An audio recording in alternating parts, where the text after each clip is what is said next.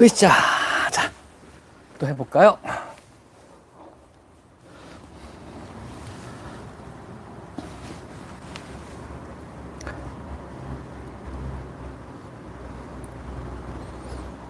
고. 자, 제 말 잘 들리시나요? 안녕하세요.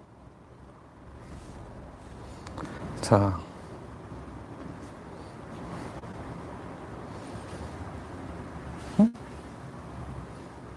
안녕하세요. 제 말 잘 들리세요?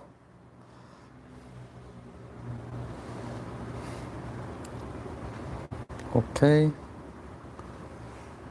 어, 잘 들려요? 다행이다.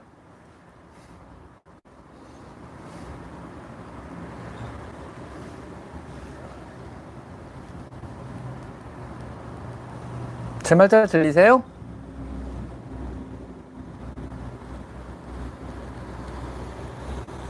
잘 들리세요? 응, 됐다. 왔어? 카레? 왔어? 놀이? 얘가 카레. 얘가 놀이. 안녕하세요. 오, 많이 들어오셨다. 자, 벌써 또 토요일이 됐고요. 5시 40분이 됐네요. 자, 오늘도 달려볼까요? 으쌰. 놀이. 오늘은 놀이 같네요. 안녕하세요, 고신. 시작하자마자 감사합니다. 얘들 캔 사줄게요. 그걸로. 고맙습니다. 아, 이발했어요. 네, 이발했어요. 좀 짧, 더워가지고 여름이라 어, 좀 짧게 깎아주세요. 그랬어요. 성격이 좀 특이해가지고요. 항상 받던 사람한테만 받아요. 한 10년 넘게요. 그래가지고 그분이 미, 미용 실장님이 남자 실장분이신데 옮기시 따라가요. 그래가지고 그냥 앉으면 알아서 깎아주세요. 이제 똑같이 그냥 항상 똑같이. 근데 이번에 좀 짧게 잘라달라 그랬어요. 안녕하세요. 핸섬, 부츠 핸섬. 감사합니다. 삼냥이 지사님. 요즘 뭐 젊어 보인다, 뭐 이런 말 되게 듣기 좋아요. 늙었나 봐요. 그런 말 들으니까 너무 좋아요, 요즘. 요즘 좋아하는 말입니다. 고찬미님, 라이브 방송 처음이신가 봐요? 네, 질문 가능해요. 근데 제가 모든 질문에 다못 해드리니까 그것만 좀 부탁드리, 양해 부탁드릴게요. 질문은 가능합니다. 주식캔 오래 먹을 거 하나만, 주, 글쎄요, 주식캔 오래 먹을 거 하나, 저는 그냥, 글쎄요, 쉐바? 쉐바캔 같은 거 전 되게 좋아하는데, 주식캔, 간식캔 가리지 말고 캔은 되도록 많이 빠주세요. 그리고 캔만, 캔하고 주식, 어차피 건설을 섞어 주시기 때문에 뭐 뭘 먹여도 크게 상관은 없어요, 어차피요. 괜찮은 거예요. 발을 실수로 밟았는데 잠깐 절 수는 있죠. 그 다음에 걸어다니면 별 문제 없는 게 걱정하지 마시고 중요한 거 다음에 안 밟게 조심하셔야 돼 아셨죠? 안 그러면 고양이도 한번 심하게 밟히면 트라우마 돼가지고 사람 한동안 피하는 애들도 되게 많아요. 그러니까 그런 거 조심하시고요. 고양이 같은 경우 꼬리 한번 심하게 밟혔던 기억이 있는 애들은요. 항상 꼬리 말고 다니는 애들이 있어요. 그 다음에 앉을 때도 꼬리를 자기 몸주에 감는 애들이 있어요. 꼬리 안 늘어뜨리고요. 트라우마 때문에 그러거든요. 그래서 트라우마 안 남게 조, 조심해 주세요. 심하게 밟고 나면 사람 피하는 경우도 많이 있어요. 아팠기 때문에요. 이그 창문으로 으르렁거리고 길냥이랑 대치하는 건 자기 영역권을 지키려고 하는 정상적인 행동에 들어가거든요. 제일 좋은 거는 창문 근처로 다른 고양이가 안 오게 하는 게 제일 좋아요. 얘를 흥분시키는 건 별로 좋은 방법은 아니니까. 왜냐하면 내 고양이는 자기 영역, 내 집 안에서 내 고양이는 항상 평온한 상태로 평화롭게 마음의 안정을 취하고 있어야 되는데 주변에 다른 고양이가 어슬렁거리면 얘는 계속 신경을 쓰고 자신의 영역권을 지키려고 노력을 해야 되거든요. 그건 얘한테도 그렇게 좋지는 않아요. 정신적 평화와 정신적 안정에 좋지 않거든요. 결국 스트레스로 작용하니까는요. 그래서 주변에 다른 고양이가 내 집 근처로 못 오게 막으시는 게 제일 좋고요. 그게 안 된다 그러면은 뭐 할 수 없이 창문을 가려야죠. 더 이상 밖을 못 보게요. 그게 나을 것 같아요. 그거는요. 혀에 약간 검은색, 파란색 중간에 조금 묻어 있다는 게 무슨 혀 색깔이 그렇다는 얘기인가요? 뭐 혀 색깔이야 뭐 검은색, 멜라닌 색소가 들어가는 거에 따라 깊이에 따라서 다양한 색깔이 나올 수 있거든요. 뭐 그냥 혀 색깔이 그렇다면 정상으로 보는 거고요. 뭐 다쳤거나 뭐가 묻었단 말인가 잘 모르겠네요. 고양이 2개월 때 데리고 와도 되죠, 당연히. 고양이는 2개월 때 데리고 오면 아주 좋죠. 건강하고 아직 사람 손도 들 타가지고 친화력도 되게 높고요. 그 다음에 환경적 적응도 되게 쉽고요. 그 다음 합사도 되게 쉬워요. 2개월 때 오면은요. 그래서 한 살 미만, 6개월 이전의 고양이들 합사가 진짜 쉽거든요. 그래서 6개월 이전의 고양이와 6개월 이전의 고양이는 합사 문제가 거의 안 생겨요. 대부분 갑자기 만나자마자 막 싸우고 으릉대고 놀면서 진짜 금방 친해져요. 근데 이제 나이 든 고양이가 있으면 그때부터 되게 힘들어지는 거죠. 그래서 어린 고양이끼리는 합사도 잘 돼. 데리고 오시면 좋아요. 그거는요. 자, 얼마 전에 저희가 피검사 결과 신장이 안 좋다는 것 같아서 로얄 캐닌 처방 사료를 먹였다. 로얄 캐닌 처방 사료를 먹었더니 변비가 생겼어요. 좋은 신장 사료 없을까요? 일단 신부전에 먹는 사료는 두 가지밖에 없어요. 나머지 사료는 잘 모르겠어요. 솔직히 말하면 제가 그냥 신부전에 권하는 사료 두 가지고 하나는 로얄 캐닌, 로얄 캐닌 renal이라는 사료고요. 또 하나는 힐스에서 나온 KD라는 사료예요. 힐스 KD 괜찮아요. 캔으로도 나오고 건사료로도 나오거든요. 힐스 KD는요. renal도 물론 마찬가지예요. 건사료로도 나오고 그 다음에 캔 사료로도 나오거든요. 둘 다 똑같아. 네 개, 네 종류가 다 똑같으니까 그걸로 먹여주시고 사료는 절대로 다른 걸로 함부로 바꾸지 마시고 두 가지 중에 하나로 선택하시는 게 제일 좋을 것 같아요. 이게 검증된 고급 단백질로만 이루어진 신장에서 걸러줘야만 할 찌꺼기가 가장 덜 생기는 종류의 처방식 사료들입니다. 신장에 좋은 아셨죠? 고양이가 물을 많이 먹는 거는 나쁘지 않건 거지만요. 물을 많이 먹고 오줌 많이 갑자기 근래 뭐 나이 든 고양이가 물을 많이 먹으면 검사 한번 받아볼 수 있어요. 왜냐면 근래 갑자기 고양이가 물을 많이 먹는 일 생겼다 그러면은요. 그냥 PUPD라 그러거든요. 그거를요. 그거는 보통 당뇨병 예, 초기일 때 그럴 수 있고요. 신부전 초기일 때도 그래요. 그러니까 검사해보고 정상이다 그러면 아, 물 많이 먹는 거 좋은 거니까 계속 주시면 되고요. 근데 이제 검사했는데 당뇨가 나왔다거나 신부전이 나왔다고 하면 그때부터 머리가 아파지는 거죠. 내 고양이가 평소에 먹던 양보다 갑자기 물을 많이 먹기 시작했어요. 그러면 검사 한번 받아볼 필요 있어요. 무조건 좋은 건 아닙니다. 예전부터 많이 먹었다 그러면 별다른 문제는 아니고 그건 좋은 겁니다. 그거는. 그러니까 마실 만큼 마시는 거예요. 마실 만큼 싸는 거고요. 체중 비만 관련인데 코셔신데 8개월. 엘사를 몰라요 이거는요. 뭐 제 체중은 몇 킬로 같으세요? 무슨 얘기냐면요. 제가 66kg예요. 그럼 제가 비만이에요, 마른 거예요? 아무도 몰라요. 뭐 내 키에 따라 달라지는 거잖아요, 그거는요. 마찬가지예요. 고양이가 몇 킬로예요? 몇 개월에 몇 킬로예요? 비만이에요? 모르면 몰라요. 요거는 고양이는 키라는 팩터를 같이 말씀해 주셔야 되는데 고양이 키라는 팩터가 없잖아요. 그래서 고양이 비만과 관련돼서는 BCS 지수표라든가 이런 거 보는 법이 있으니까 인터넷 찾아보시면 그림으로 나와요. 고양이 비만 측정하는 그림으로. 그래서 그거 보고 확인하시는 게 맞을 것 같아요, 그거는요. 그래서 제 영상 보면은 비만편이 있거든요. 고양이 비만편. 그 영상 한번 참고해 보세요. 뭐 내 고양이 몇 개월 인데 몇 킬로에 비만인가요? 물어보면은 제 입장에서는 대답해드릴 방법이 없어요. 이거는 비만인지 제가 어떻게 하겠어요. 그래서 저 몸무게 몇 킬로인데 비만인가요? 물어보거나 똑같아요. 키를 모르기 때문에 제가 대답을 해드릴 수가 없는 거예요. 이거는요. 아시죠? 샴인데 심장병이 심장벽이 두꺼워지긴 한데 키트 검사 음성이라서 그래도 계속 심장에 먹어야 될까? 그거는 선생님 의견을 따르세요.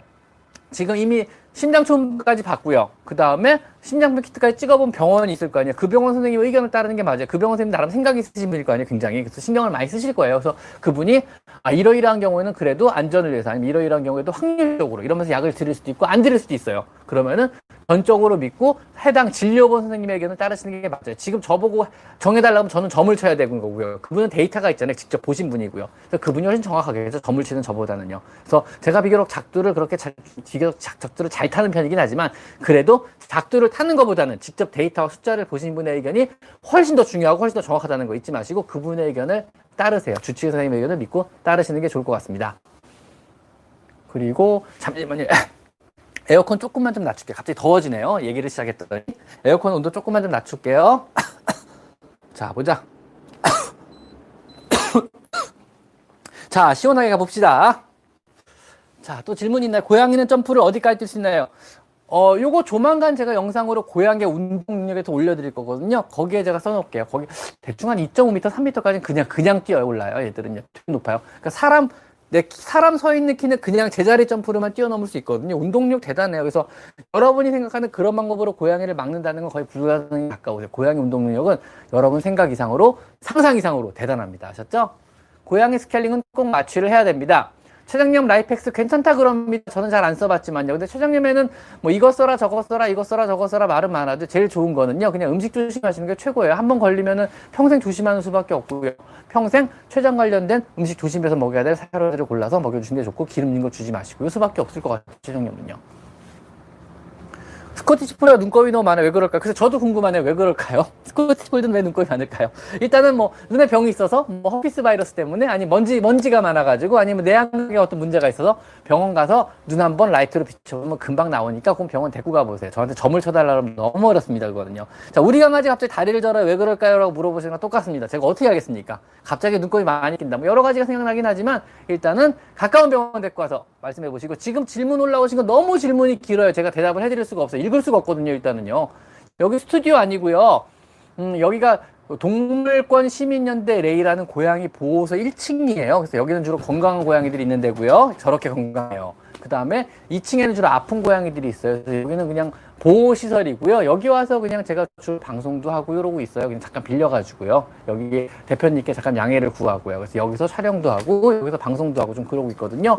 그래서 여기는 제 병원이 아니고 제 집도 아니고 동물권 시민연대라는 고양이 보호소입니다. 동물 보호 단체예요. 그래서 인스타그램 들어가시면 동물권 시민연대 레이로 검색하시면 인스타가 떠요. 그래서 거기 보시면 여기서 활동하는 내용들, 보호하고 있는 고양이들, 아픈 고양이들 어떻게 구조해서 하고 있는지 이런 내용들도 많이 있으니까 후원하실 분들 DM으로 신청해가지고 봉사하실 분들 봉사하시고 후원하실 분들 후원하셔도 괜찮아요.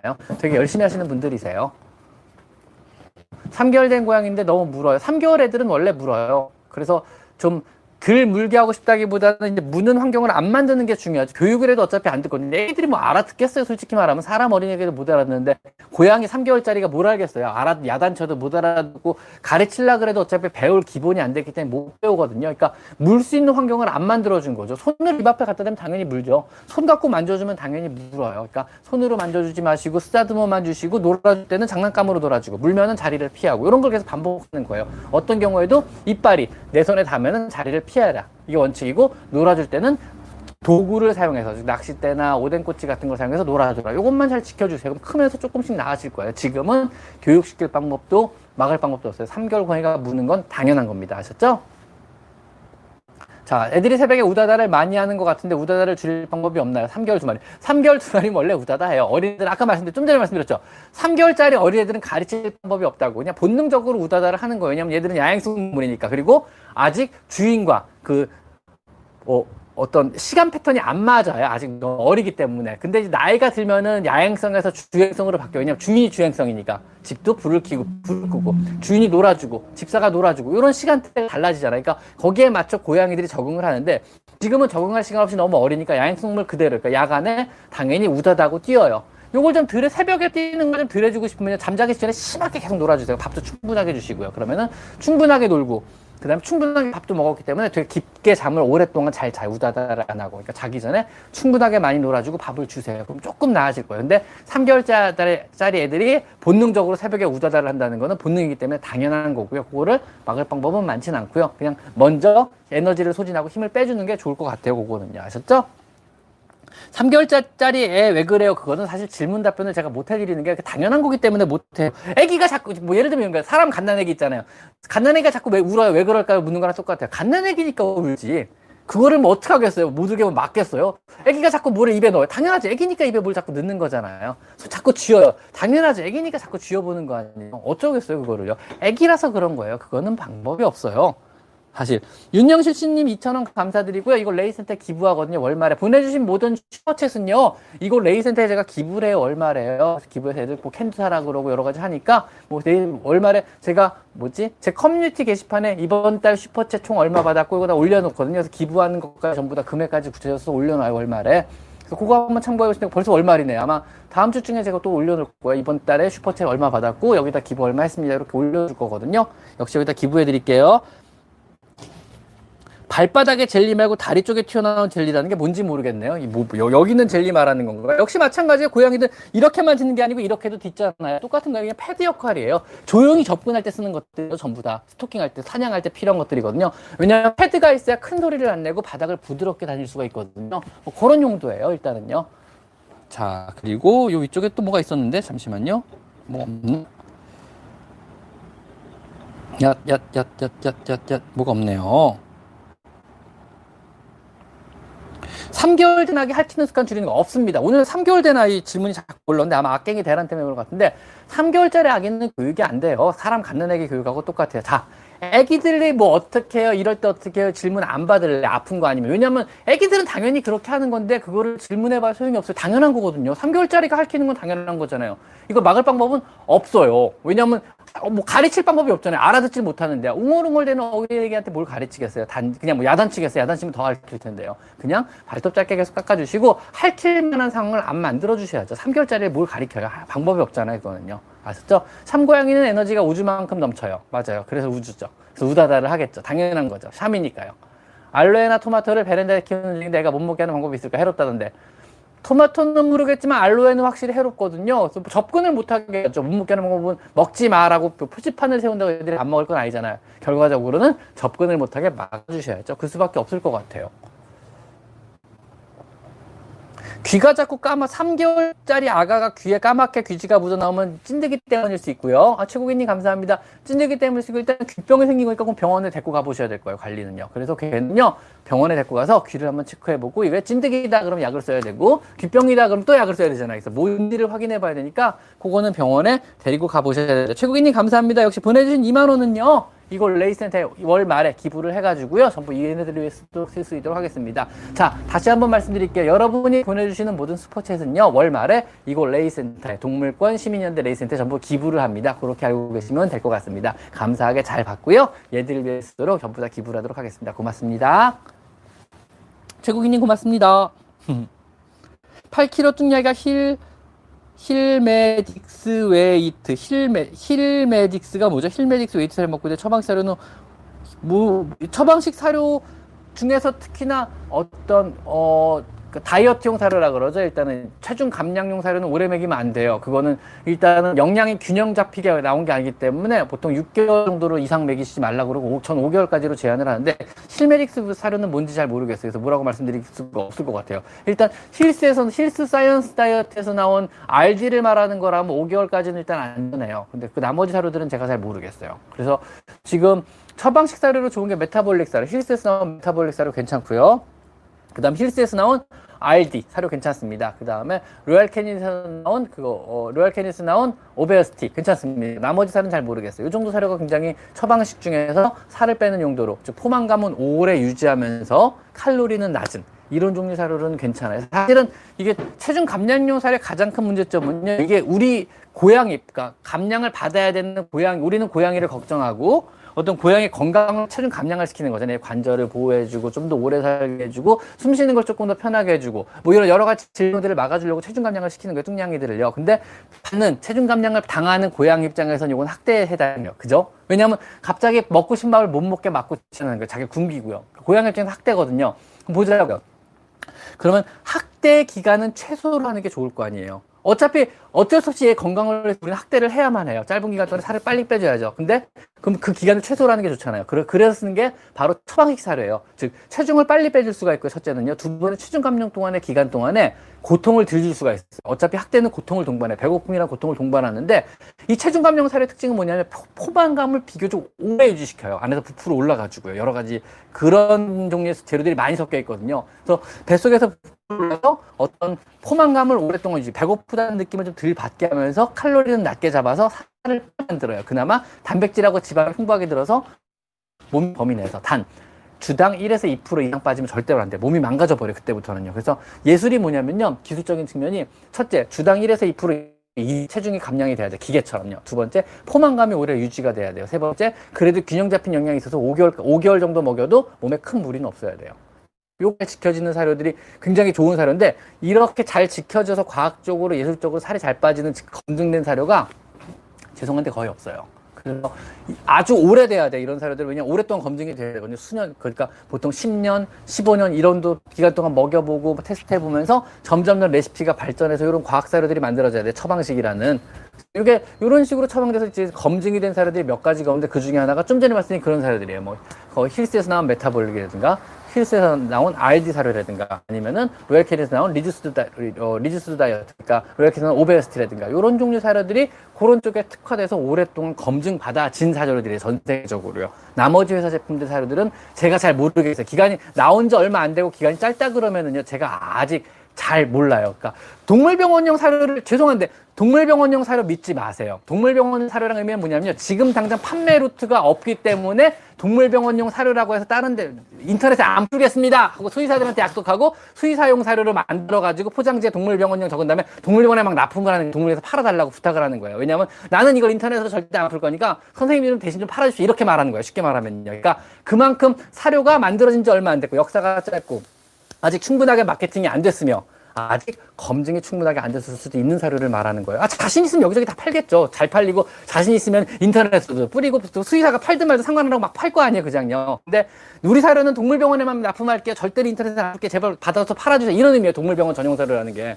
그러니까 동물병원 전용 사료, 뭐 동물병원용 사료, 병원에서만 사세요 이런 사료 너무 믿지 마세요. 첫째는요. 두 번째, 처방식은 동물병원에서만 팔아요. 동물병원 사셔야 돼요. 왜냐하면 처방식이라는 건 수의사가 안전하다고 판단해서 처방을 해야 되는 거잖아요. 문제 아시겠죠? 그래서 힐스 관련된 처방식이라든가 아니면 말케닌 관련된 처방식은 전부 동물병원에서만 사셔야 돼요. 이거는 수의사가 처방을 해야 돼요. 왜냐하면 이거는 균형식이 아니라고 말씀드렸잖아요. 결국 영양 불균형 사료들이에요. 몸에 안 좋은 애들을 위한. 그러니까 우리가 처방해서 정확한 기간과 정확한 먹는 방법 이런 걸 알려주지 않으면요. 고양이들이 몸이 망가져 버리는 거예요. 건강을 해칠 수가 있는 거죠. 그러니까 이거는 기간. 좀 전에 말씀드렸잖아요. 이거는 체중이 주당 매에서 몇 프로 빠져야 되고 얼마 이내로 먹여야 되고 고통받을 수 있으니까 이렇게 처리하셔야 되고 다른 것도 조심해야 되고 이런 주의사항이 되게 많이 붙고 계속 관리를 해줘야 되거든요. 안 그러면은 간이 망가져 버려요. 체중 감량을 시키다 고양이 같은 경우 특히나요. 그래서 수의사의 처방을 받고 수의사의 지도하에 계속적으로 먹여야 되는 이런 사료들은 반드시 병원에 하셔야 되는 게 맞습니다. 아셨죠? 말이 길어졌네요. 갑자기 처방서를 얘기하다가. 일로 와.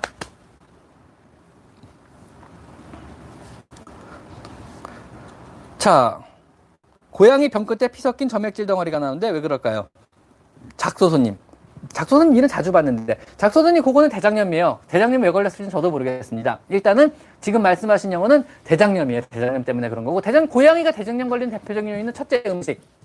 잘못된 사료, 잘못된 시기, 뭐 지방질이 너무 높은 음식, 아니면 잘못된 간식, 뭐 이런 것 때문에 되는 그 두 번째는 스트레스, 심한 스트레스, 뭐 갑자기 이동 스트레스라든가 손님이 왔다 갔다든가 뭐 큰 소리를 들었다든가 너무 더웠다든가 너무 추웠다든가 이런 스트레스거든요. 그러니까 대부분의 경우 둘 중에 하나, 너뭐 하냐고 거기서 아 그러 죽겠다. 대부분의 경우는 그래서 스트레스성 대장염 아니면은 대부분 시기성 대장염입니다. 아셨죠? 어, 리아님 오셨다. 안녕하세요, 리아님. 진경민님도 오셨어요? 진경민님 어디 계시지? 진경민님 못 봤는데. 아, 진경민이 오셨구나. 자, 그리고 고양이의 위험한 식물 2탄. 근데 식물 리스트 쭉, 그 재미없지 않았어요? 난 너무 재미없는데 하면서도 식물 리스트, 고양이의 위험한 식물 리스트에 식물 이름을 쭉 나열하고 부른 거잖아요, 그냥요. 근데 하면서도, 와, 진짜 위험한 식물이 많긴 많은데 뭐 이거를 뭐 한다고 하는 게 뭐 도움은 되겠지만 그렇게 재미가 있진 않았어요. 2탄은 아직은 계획이 없습니다. 하고 싶어. 아직 할 게 되게 많아가지고요. 일진님들 들어오고 계시구나. 안녕하세요. 찐우녀님도 오셨다. 찐우녀님 안녕하세요. 어, 다 오셨네, 오늘. 찐님들 오셨다, 찐님들. 양이가 헤어볼을 하면 화장실에서 하는데 괜찮나? 헤어볼을 한다는 게 헤어볼을 토한다는 얘기죠? 소변인이 되는지 모르겠는데 모래 때문에 헤어볼을 구분한 헤어볼은요 여러분이 털이 섞여 있으면 무조건 헤어볼에 토한 거예요. 그냥 회색 덩어리 있으면 설사라고 생각하지만 대부분 다 헤어볼이에요. 그리고 제일 확실하게 구분하는 법은요 코를 대고 냄새를 맡아보시면 됩니다. 손가락으로 찝어서 냄새를 맡아보세요. 똥냄새가 나면 똥이고요. 똥냄새가 안 나면은 헤어볼입니다. 그리고 고양이가 헤어볼을 토하면은 일단은 헤어볼 잘 토했는데 그러고 반성을 하세요. 열을 빗질을 안 해줬다는 얘기예요. 빗질 열심히 잘해주면 절대로 헤어볼 토할 일이 없어요. 왜냐하면 털을 안 먹거든요. 거의 아니면 토할 정도로 많이 먹지 않거든요. 그래서 충분하게 브러싱을 매일매일 해주던가 일주일에 두세 번씩 브러싱 열심히 해주시면요. 고양이가 헤어볼 토할 일은 전혀 없어요. 그래서 내 고양이가 헤어볼 토했다 그러면은 반성하셔야 돼. 아, 내가 브러싱을 충분하게 안 해줬구나. 내가 브러싱을 열심히 안 해줬구나 하고 반성을 하셔야 돼요. 알았죠? 자, 너무 이런 자, 진보라님, 길냥이 가족 세 마리 집에 데려올 건데, 길냥이 가족 세 마리를 한 번에 집에 데려오세요? 바로 거실에 방사해도. 가족 세 마리면 상관없지 않을까? 거실에 바로 방사해도요? 셋이 엄청 친한 사람이 한 번에 풀어줘야 되는데 방부터 시작해서 천천히 천천히 영역권 넓히는 게 원래는 정석이에요. 원래는 정석이거든요. 근데 사실 우리나라 거주 환경이 그렇게 막 넓거나 크지는 않기 때문에 상관은 크게 없어요. 애들이 뭐 소심하거나 겁이 많거나 이러면은 방부터 시작하는 게 좋고요. 방에서 그냥 가둬놓고 며칠 있다가 방문 열어놓으면 조금 조금씩 아이들이 알아서 나와요. 그게 제가 뭐 정석적인 방법이니까 일단 방 하나 정해서 거기다 풀어주시고요. 거기다가 물그릇, 밥그릇, 화장실 같은 거 캣타워 이런 거 넣어주시면요. 그리고 문 열어두면 조금 조금씩 알아서 나올 거예요. 너무 신경 쓰지 마세요. 근데 거실에 그냥 풀어줘도 바로 잘 적응할 것 같은데 세 마리라는 어떤 어떤 social background가 있는 애들이잖아요. 세 마리가 동시에 같이 들어가니까는요. 뭐 사람도 뭐 여러 사람이 한 번에 이상한 데 풀리면 그래도 좀 자신감을 갖잖아요. 혼자서 이상한 데 풀리면 쫄, 쫄 수도 있겠지만요. 뭐 외국의 어떤 아주 외딴 도시에 새벽에 떨어졌대요, 우리가. 혼자서 떨어지면 겁먹고 쫄고 무섭겠지만 만약 친구들하고 같이 가서 떨어지면 아, 우리 오늘 뭐 여기서 잠깐 하자 뭐 이렇게 객기를 부리잖아요. 그거랑 비슷해요. 세 마리가 친하다 그러면 상관은 크게 없을 것 같아요, 일단은요. 위대하시긴 하시네요. 감사합니다. 자, 오늘도 나나님, 감사합니다. 역시 보내주신 분은요, 전부 다 이걸 때 기부하, 기부하겠습니다. 보내주신 모든 스포츠에는요. 여러분이 보내주시는 모든 스포츠에는 이걸 때 기부한다는 거 알고 계시죠? 월말에 제가 기부하고요. 얼마 기부했습니다. 라고 제 커뮤니티 게시판에다 결산돼서 다 올려놓거든요. 그거 확인해 보시면 됩니다. 오늘도 종문용, 캔커피를, 죄송합니다. 보내주신 만한 캔커피를 마시고 싶지만 레이스 때 전부 기부를 해야 돼가지고 제가 못 마시고, 제 돈으로 다 마시겠습니다. 감사합니다. 선생님 3개월 때 습식성 습식 3개월 때요? 복막염 판정을 벌써 받았어요. 아이고 세상에. 혈액 검사하니 건강한 고양이랑 같은 결과가 나왔습니다. 이제 사는 것 같아요. 둘째를 모시겠는데 얼마 만에 모시면 될까요? 아무 때나 둘째 모시고 싶으시면 모시면 되는데 일단은 에이지 레이쇼가 다시 1 이상으로 올라가 가지고 아마 아, 아, 아, 그 알부민 글로불린 비율이 아마 1.0 이상으로 올라갔기 때문에 혈액 검사가 정상적으로 모든 수치들이 나와서 뭐 다 난 것 같습니다라고 말하겠지만 언제든지 재발할 수 있다는 거. 그렇다고 이게 전염은 아니까 둘째를 드리는 건 상관없어요. 근데도 둘째를 드리면 스트레스 받을 수 있으니까 시기를 아주 조심해서 잘 잡으시고요. 그 다음에 중간중간에 혈액 검사 계속 받으실 거 권장드리고요. 세 번째 재발을 굉장히 잘해요. 완치가 안 되는 것 같아요. 제 느낌에는요. 이게 거의 완치가 안 되고 계속적으로 몸 컨디션이 안 좋거나 스트레스를 받거나 좀 재발하니까 아직까지는 아니, 방심하지 마시고 한 달에 한 번이라도 주사는 계속 맞을 거 신약 주사를 한 최소한 한 달에 한 번씩 계속 정기적으로 맞는 거를 권장드릴게요. 요거는 이유는 묻지 마시고 경험상 그래요. 왠지 모르겠지만 왜냐하면 제가 이 신약이라든가 아니면 전염성 복막염이라든가 이런 치료라든가 이런 거에 대해서 뭐 구체적으로 데이터나 논문을 갖고 있지는 않아요. 근데 치료를 많이 해본 경험상 재발이 첫째 너무 잦아요. 그래가지고 느낌상 재발을 이렇게 눌러만 놓는 것 같아요. 눌러놓은 상태에서 얼마나 오래 유지가 되느냐는 얘 면역성, 얘가 얼마나 스트레스를 안 받고 얼마나 건강한 상태로 얼마나 정상적인 삶을 오래 유지하느냐가 달린 거죠. 그러다가 얘가 컨디션이 나빠지면 허피스라도 걸리거나 칼리시 바이러스 걸리거나 범베 걸려서 컨디션이 나빠지면 다시 발현을 하는 것 같아요. 그래서 완치 개념은 아닌 것 같아요. 이 약 자체가요. 그래가지고 눌러만 놓는 건데 이거를 그냥 정기적으로 해서 눌러놓는 것도 나쁜 방법은 아닌 것 같아요. 저 같은 경우 한 달에 한 번씩은 주사 맞추라 그래요. 그냥요. 그래서 그냥 완치가 됐다 그래도 약을 끊지 마시고 뭐 2주에 한 번씩 주사 맞다가 괜찮아진 것 같으면 한 달에 한 번씩 주사 맞다가 이런 식으로 그냥 계속 그냥 평생에 걸쳐 주사 맞추면서 관리하는 것도 나쁘지 않을 것 같아요. 뭐 이게 뭐죠? 5천만이 뭐죠? 소정홍님 5천만? 5천 슬러시만이 뭔지 모르겠지만 아 돈 붙여주신 분 다음에 까릉냥님 2,000원 감사드립니다. 5천만은 아마 돈 금액 같아요. 선생님, 자, 여기는요, 동물권 시민연대 레이라는 동물보호단체예요. 그래서 고양이 보호소라고 보시면 돼요. 그래서 1층, 제가 지금 촬영하는 1층은 어, 주로 건강한 고양이들이 있고요. 2층 올라가면 거긴 주로 아픈 고양이들이 많아요. 2층 올라가면 되게 아픈 고양이들 많아요. 양눈 없는 고양이, 한쪽 귀 없는 고양이부터 해서 뭐 다리 하나 없는 고양이도 많고요. 이런 애들이 막 뛰어다니고 재밌게 놀아. 2층도 소파도 많고 2층도 되게 재밌게 돼 있거든요. 그래서 인스타그램에 동물권 시민연대 치시면 뜨고요. 거, 기서 보시면 여기서 하는 많은 활동들, 여기서 보호하고 있는 재밌는 많은 고양이들, 사연을 가진 많은 고양이들의 내용이 뜨니까 언제 한번 한번 들어가서 한번 친구 신청하고 한번 친구 신청이라 그러나요? 그 인친이라 그러죠. 인, 인스타그램에 인친에서 한번 보세요. 그것도요. 자, 선생님 저희 아이가 8개월 정도인데 2개월부터 저와 남편 제가 출장을 다니면 4일 지방에 조용히 있던 애가 갑자기 안 들어오자 하는 경계 꼭 무슨 얘기인지 잘 모르겠는데 너무 길어가지고 제가 내용이 잘 파악이 안 돼요. 질문은 좀 짧게 부탁드릴게요. 너무 길면 제가 이게 읽다가 시간이 다 가고 이게 내용 파악하려면 너무 오래 걸려요. 그 전후 사정을 다 확인해야 되는데 그런 것들은 사실은 이런 방송에서 하기 되게 어려워. 왜냐하면 전후 사정을 파악하고 환경을 파악하고 이런 식으로 상담하는 게 맞아요. 근데 방송에서 하긴 되게 어려워요. 이건 진료하면서 하는 상담이지 방송하면서 하는 상담은 아니거든요. 방송은 간결한 질문과 간결한 대답이 포인트지 이런 거를 내가 현재 고향에 살고 있는 환경을 고려해야 되고 전후 사정을 고려해야 되고 얘 건강 상태를 고려해야 되고 여러 가지 종합적으로 판단해 가지고 어떤 답까지 도출되는데 너무 시간이 많이 걸리는 거죠. 그래서 그런 식의 질문은 사실 제가 답변 드리기가 힘들다는 거 양해 좀 부탁드리고요. 이런 거는 아마 뭐 병원에 오셔가지고 가까운 병원에 데리고 가셔가지고 상담을 해야 될 내용 같아요. 이거는요. 자 그리고 양이가 비닐을 먹었는데 먹은 비닐이 지금까지 대부분 않는 것 같아요. 맛동산을 잘 해서 괜찮, 괜찮을 것 같습니다. 왜냐면 비닐 먹는 애들 많은데 의외로 아주 길게는 아주 많은 양을 먹지 않으면 변을 섞여서 잘 나와요, 대체로. 물론 소화는 안 됩니다. 너무 많은 양을 먹으면 큰일 나는데 조금 조금씩 뜯은 건 괜찮고요. 문제는 지금 당장 먹어서 지금 당장 괜찮다고 끝나는 게 아니고요. 앞으로 안 먹게 하셔야 돼요. 그런 애들이 먹다 먹다 먹다 언젠가는 장중첩이 와요. 장폐색을 일으키고 장폐색이고 장중첩을 일으키고 큰 수술을 받아야 돼요. 장을 잘라내는 수술까지 받아야 돼요. 그런 종류의 이물들은 대부분 엉켜가 이게 안에서 꼬이 꼬이고 엉키고 뭉치면은 장을 막아버리고 장을 막는 순간에 장이 장을 먹는 장 중첩이라는 현상이 생겨요.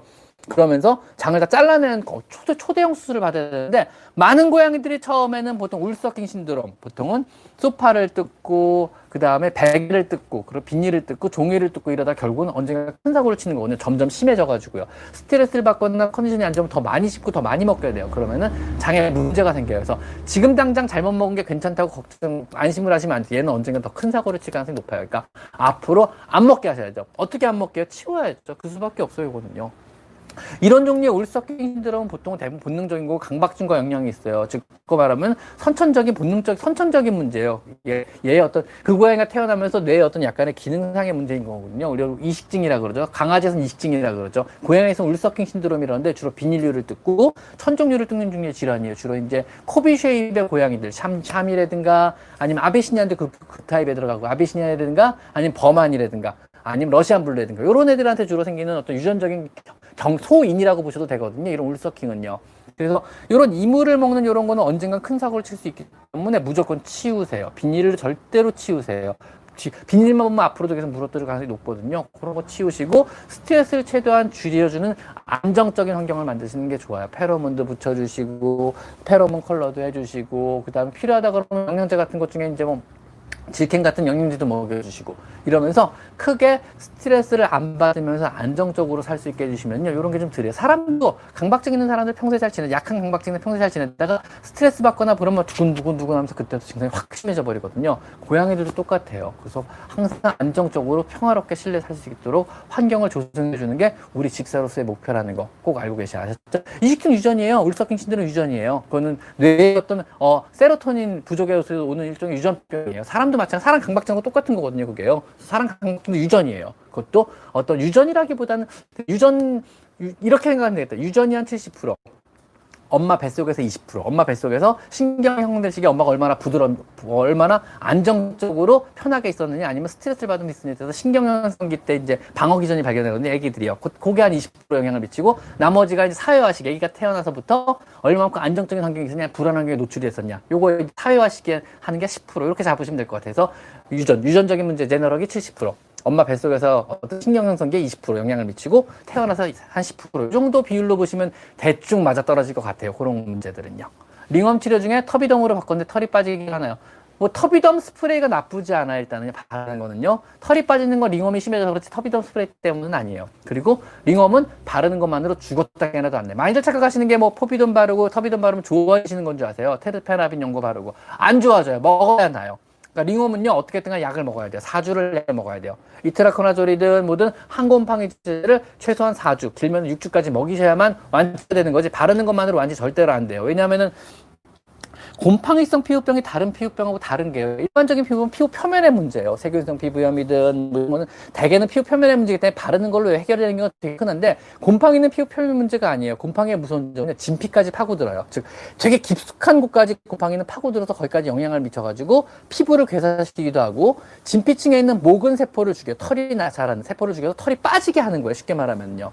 그래서 각질도 일어나고 털도 빠지고 하는 게 곰팡이가 굉장히 신부침투형 감염을 유발해서 그래요. 근데 우리가 뿌리는 터비졸 스프레이나 곰팡이 연고나 항곰팡이제나 아니면 포비돈 에어다인 같은 이런 것들은 피부 표면에만 작용을 하는 거지 깊게까지 침투를 못 하거든요. 바꿔 말하면 표면이 잠깐 좋아져도 이미 신부까지 곰팡이 들어가 있기 때문에 계속 나와요. 그러니까 자꾸 자꾸 재발을 하는 거죠. 그래서 신부에 있는 곰팡이를 어떻게 죽이겠어요? 먹는 약으로 죽여야죠. 그래가지고 반드시 약을 먹어야 돼요. 항진균제라는 약을 먹어야 돼요.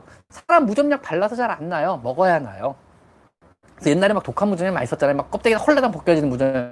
이게 뭐냐면 신부까지 침투하기 힘드니까 아예 껍데기를 죽여버리는 거예요. kop데기를 탈락시켜버리는 게 독한 막 페놀이나 아니면 페놀이 또 목초액을 페놀이라 그러죠. 페놀이라든가 아니면은 뭐 뭐지 뭐 하여튼 되게 독하게 작용을 해가지고 피부 껍데기 홀레당 벗겨버리는 거예요. 그래가지고 싫었는데 무식한 문법이죠. 약 먹으면 돼요. 요즘에 좋은 약 얼마나 많은데요. 좋은 약 비싼 약 많습니다. 먹이면 됩니다. 아셨죠? 자 미아 토르페님 집사야 내가 자는 게 아니라요. 뭔 얘기죠? 자 4개월 양인데 자꾸 물어요. 자, 이거는 아까 답변을 해드렸습니다. 4개월 양이는 원래 물어요. 어쩌, 어쩌 하겠어요. 교육이 안 되는 나이입니다. 그냥 안 좋은 버릇만 안 생기 조심을 해주셔야죠. 손을 안 물게만 조심하셔야죠.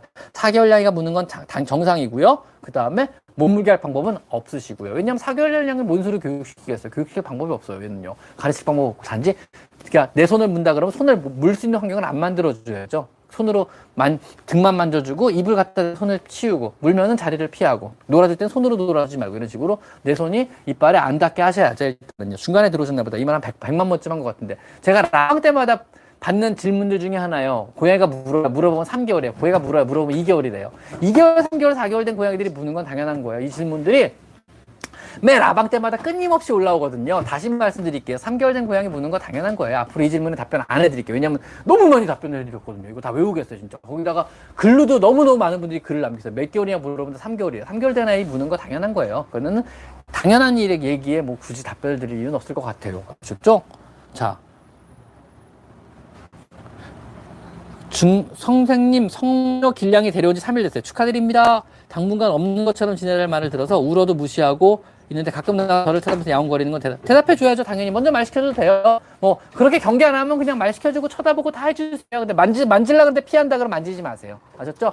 그래서 고양이에게 사랑받는 세 가지 방법에 나와 있어요. 일단 무시하고 지켜만 보고 가까이 다가와서 비비면 만져주고. 그 다음에 가까이 다가서 피하면 건들지 말고. 이런 식으로 밥만 주고 시크하게. 그러다 보면 언젠간 점점점 다가오니까 그때까지 기다리세요. 먼저 다가가지 마시고. 왜냐면 얘도 무섭거든요. 지금 무섭고 불안한데 누가 막 자꾸 다가와서 만질라 그러면 쫄잖아요. 그러니까 뭐 얘가 관심 보이면 같이 관심 보여주세요. 울면 같이 대답해 주세요. 괜찮습니다. 그거는요. 사랑은 보여줘야죠. 그죠? 일단은 응가가 묽다고 유산균을 먹으면 해결이 되는지는 잘 모르겠어요. 뭐 유산균이 실제로 변에 영향을 미치나요? 잘 모르겠어요. 뭐 영향을 미치는 유산균도 있는데 대개 유산균이 그렇게 변에 영향을 미칠 정도 유산균 제가 본 적이 없는 것 같아가지고요. 굳이 있다 그러면은 어어어어 어, 베플러스사에서 나온 그 거는 좀 영향이 있어요. 그건 설사할 때 제가 먹여보라 그러거든요. 그럼 확실히 효과가 있어요. 주사기 타입으로 나온 거있어요 베플러스는 주사기 타입으로 나온 유산균 제제 영향 어, 있거든요. 그거는 괜찮아요. 그거는 괜찮아요. 나머지 영향은 잘 모르겠어요. 왜 특별 영향 미치는지. 변이 지속적으로 오랫동안 물다 그러면 치료를 받아야 되는 문제고요. 변이 지속적으로 오래 물다 그러면은 그거는 사료를 바꿔야 되는 문제지. 뭐 유산균을 먹여서 해결한다는 거는 되게 좀 어떻게 볼까 좀, 무, 좀 무모한 방법 같아요. 일단은요. 그래서 아직까지는 뭐 유산균이 딱히 어디에 좋다더라, 어떤 유산균이 딱히 어디에 좋다더라 이런 게 나온 게 하나도 없어요. 지금 검증된 유산균도 없고 나도 없고 그 다음에 뭐 어떤 유산균 먹었더니 병이 다 잡혔더라 이렇게 뭐 구체적으로 나온 것도 하나도 없어요. 그러니까 아직까지 유산균은 허구 같아요 저는요. 그래서 유산균 치료법은 아직까지 발전되는 단계고 발전의 가능성은 되게 넓지만 아직까지 제대로 된 상품화된 살아있는 이런 종류의 유산균은 제가 본 적이 없는 것 같아요. 아직까지는요. 그래서 유산균은 그런 것 같아요. 캣타워 네, 부럽죠? 고양이 무마취미용 양이가 스트레스 엄청나게 받겠죠. 고양이 무마취 미용은 양이가 스트레스 많이 받는 건 사실입니다. 그건 어쩔 수 없습니다. 그냥 미용 후에 개운함만 생각하시고 하시는 거지 이거를 뭐 그리고 저는 마취 그냥 팔아 그러는데 왜냐면 의외로 마취가 그렇게 흔치는 않아가지고요. 뭐 오히려 무마취 미용하다 스트레스 때문에 잘못되는 경우도 더 많지 않을까 스트레스 막 받아가지고 다치거나 비거나 이래가지고요. 그래서 무마취 미용 무서워 무서워서 우리 병원에서 시행을 안 해요. 무서워요. 전 무섭, 무섭더라고요. 왠지. 뭐 그리고 무마취 미용할 정도로 얌전한 고양이라 그러면 상관이 없는데 대부분 뭐 무마취 미용할 때 얌전한 흔치는 않아가지고요. 로얄 캐닌 Light Weight Care 사료도 사료는 괜찮죠. 근데 이게 실제로 살이 빠지는지 잘 모르겠어요. 그냥 아마 살 빠진 애들 아포 살 빠진 애들 유지하는 용도로 쓰셔야지 이거를 살 빼는 용도로 쓰시는 건 올바르지 않은 것 같아요. 처방식이 아니기 때문에요. 왜 그래? 발톱 치우고 이거 내가 좋아하는 셔츠인데 아주 좋아하는 셔츠인데 고마워. 이거 진짜 좋아하는 셔츠거든요. 색깔 이쁘죠? 죄송합니다. 고양이가 건사료를 안 먹어요. 어이구, 기호도 좋다는 내추럴 초이스 먹기 시작했는데 잘 안 먹더라고 방법이 없을까요? 글쎄요. 건사료, 그 캔사료만 먹는다는 얘기가요? 뭘 먹죠? 건사료 안 먹으면요? 캔사료 먹으면 좋죠. 캔사료만으로 고정시켜서 먹이셔야죠. 그 다음에 일단 로얄 캐닌 사료를 한번 바꿔. 로얄 캐닌 기호성은 제일 좋거든요. 그래서 로얄 캐닌 사료도 괜찮아요. 로얄 캐닌, 뭐 indoor adult 이 정도 한번 바꿔보시고요. 그것도 안 먹는다 그러면 습사를 주셔야죠. 즐거운 마음으로. 야, 우리 고양이 고급이네 이러고 돈 열심히 벌어야겠다고 열심히 캔 따주기 시작하시는 수밖에 없습니다. 그때부터는요. 고양이는 건강상에 습사료만 먹고 키우는 게 제일 건강하긴 해요. 사실은요. 건강상에. 근데 이제 여러 가지 이제 비용적인 측면이나 아니면 여름철에 뭐 상할까봐 아니면 냄새 나는 것 때문에 여러 가지 이유 때문에 안 하는 거지. 실제로 얘네 먹이로는 습사료가 더 완벽해요. 캔 사료들 자체가요. 그래서 캔 사료 주는 게 고양이 입장에서 가장 건강한데 문제는 그만큼 우리가 또 돈 열심히 벌어야죠. 왜냐면 사료 비용이 몇, 다섯 배쯤 더 많이 들게 되거든요. 실제로 많이 먹어야 되니까. 하루에 캔만 먹는다 그러면 요만한 아이 같은 경우는 네다섯 캔은 먹어야 되거든요. 아무리 못 먹어도요. 네다섯 캔 넘게 먹어야죠. 100g짜리 캔 기준으로. 그럼 물도, 물도 먹을 필요가 없겠죠. 그 정도 먹어야 된다는 얘기인데, 어휴, 비용 많이 들죠. 하루에 얘가 5, 6천 원, 5, 5 7천 원, 하루에 7천 원어치 캔을 먹어야 되거든요. 그러니까 사료 값이 몇 배로 드는 거죠. 그때부터는요. 그러니까 열심히 일하고 열심히 돈 벌어야겠죠. 그래서 건사료가 좀 여러 가지 편한 건 있지만 실제 고양이한테는 캔사료가 더 잘 맞는다는 거 하나 기억해 주시고요. 건사료 캔사료 반반 섞어준 게 가장 이상적이라는 것도 하나 기억해 주시고요. 그것도 안 되면 하루에 한 캔 정도만 따주시는 것도 아주 좋다는 거. 1일 1캔을 실천하시는 게 아주 좋은 방법이라는 거. 요것 좀 기억해 주시고요. 하이롱튜브님?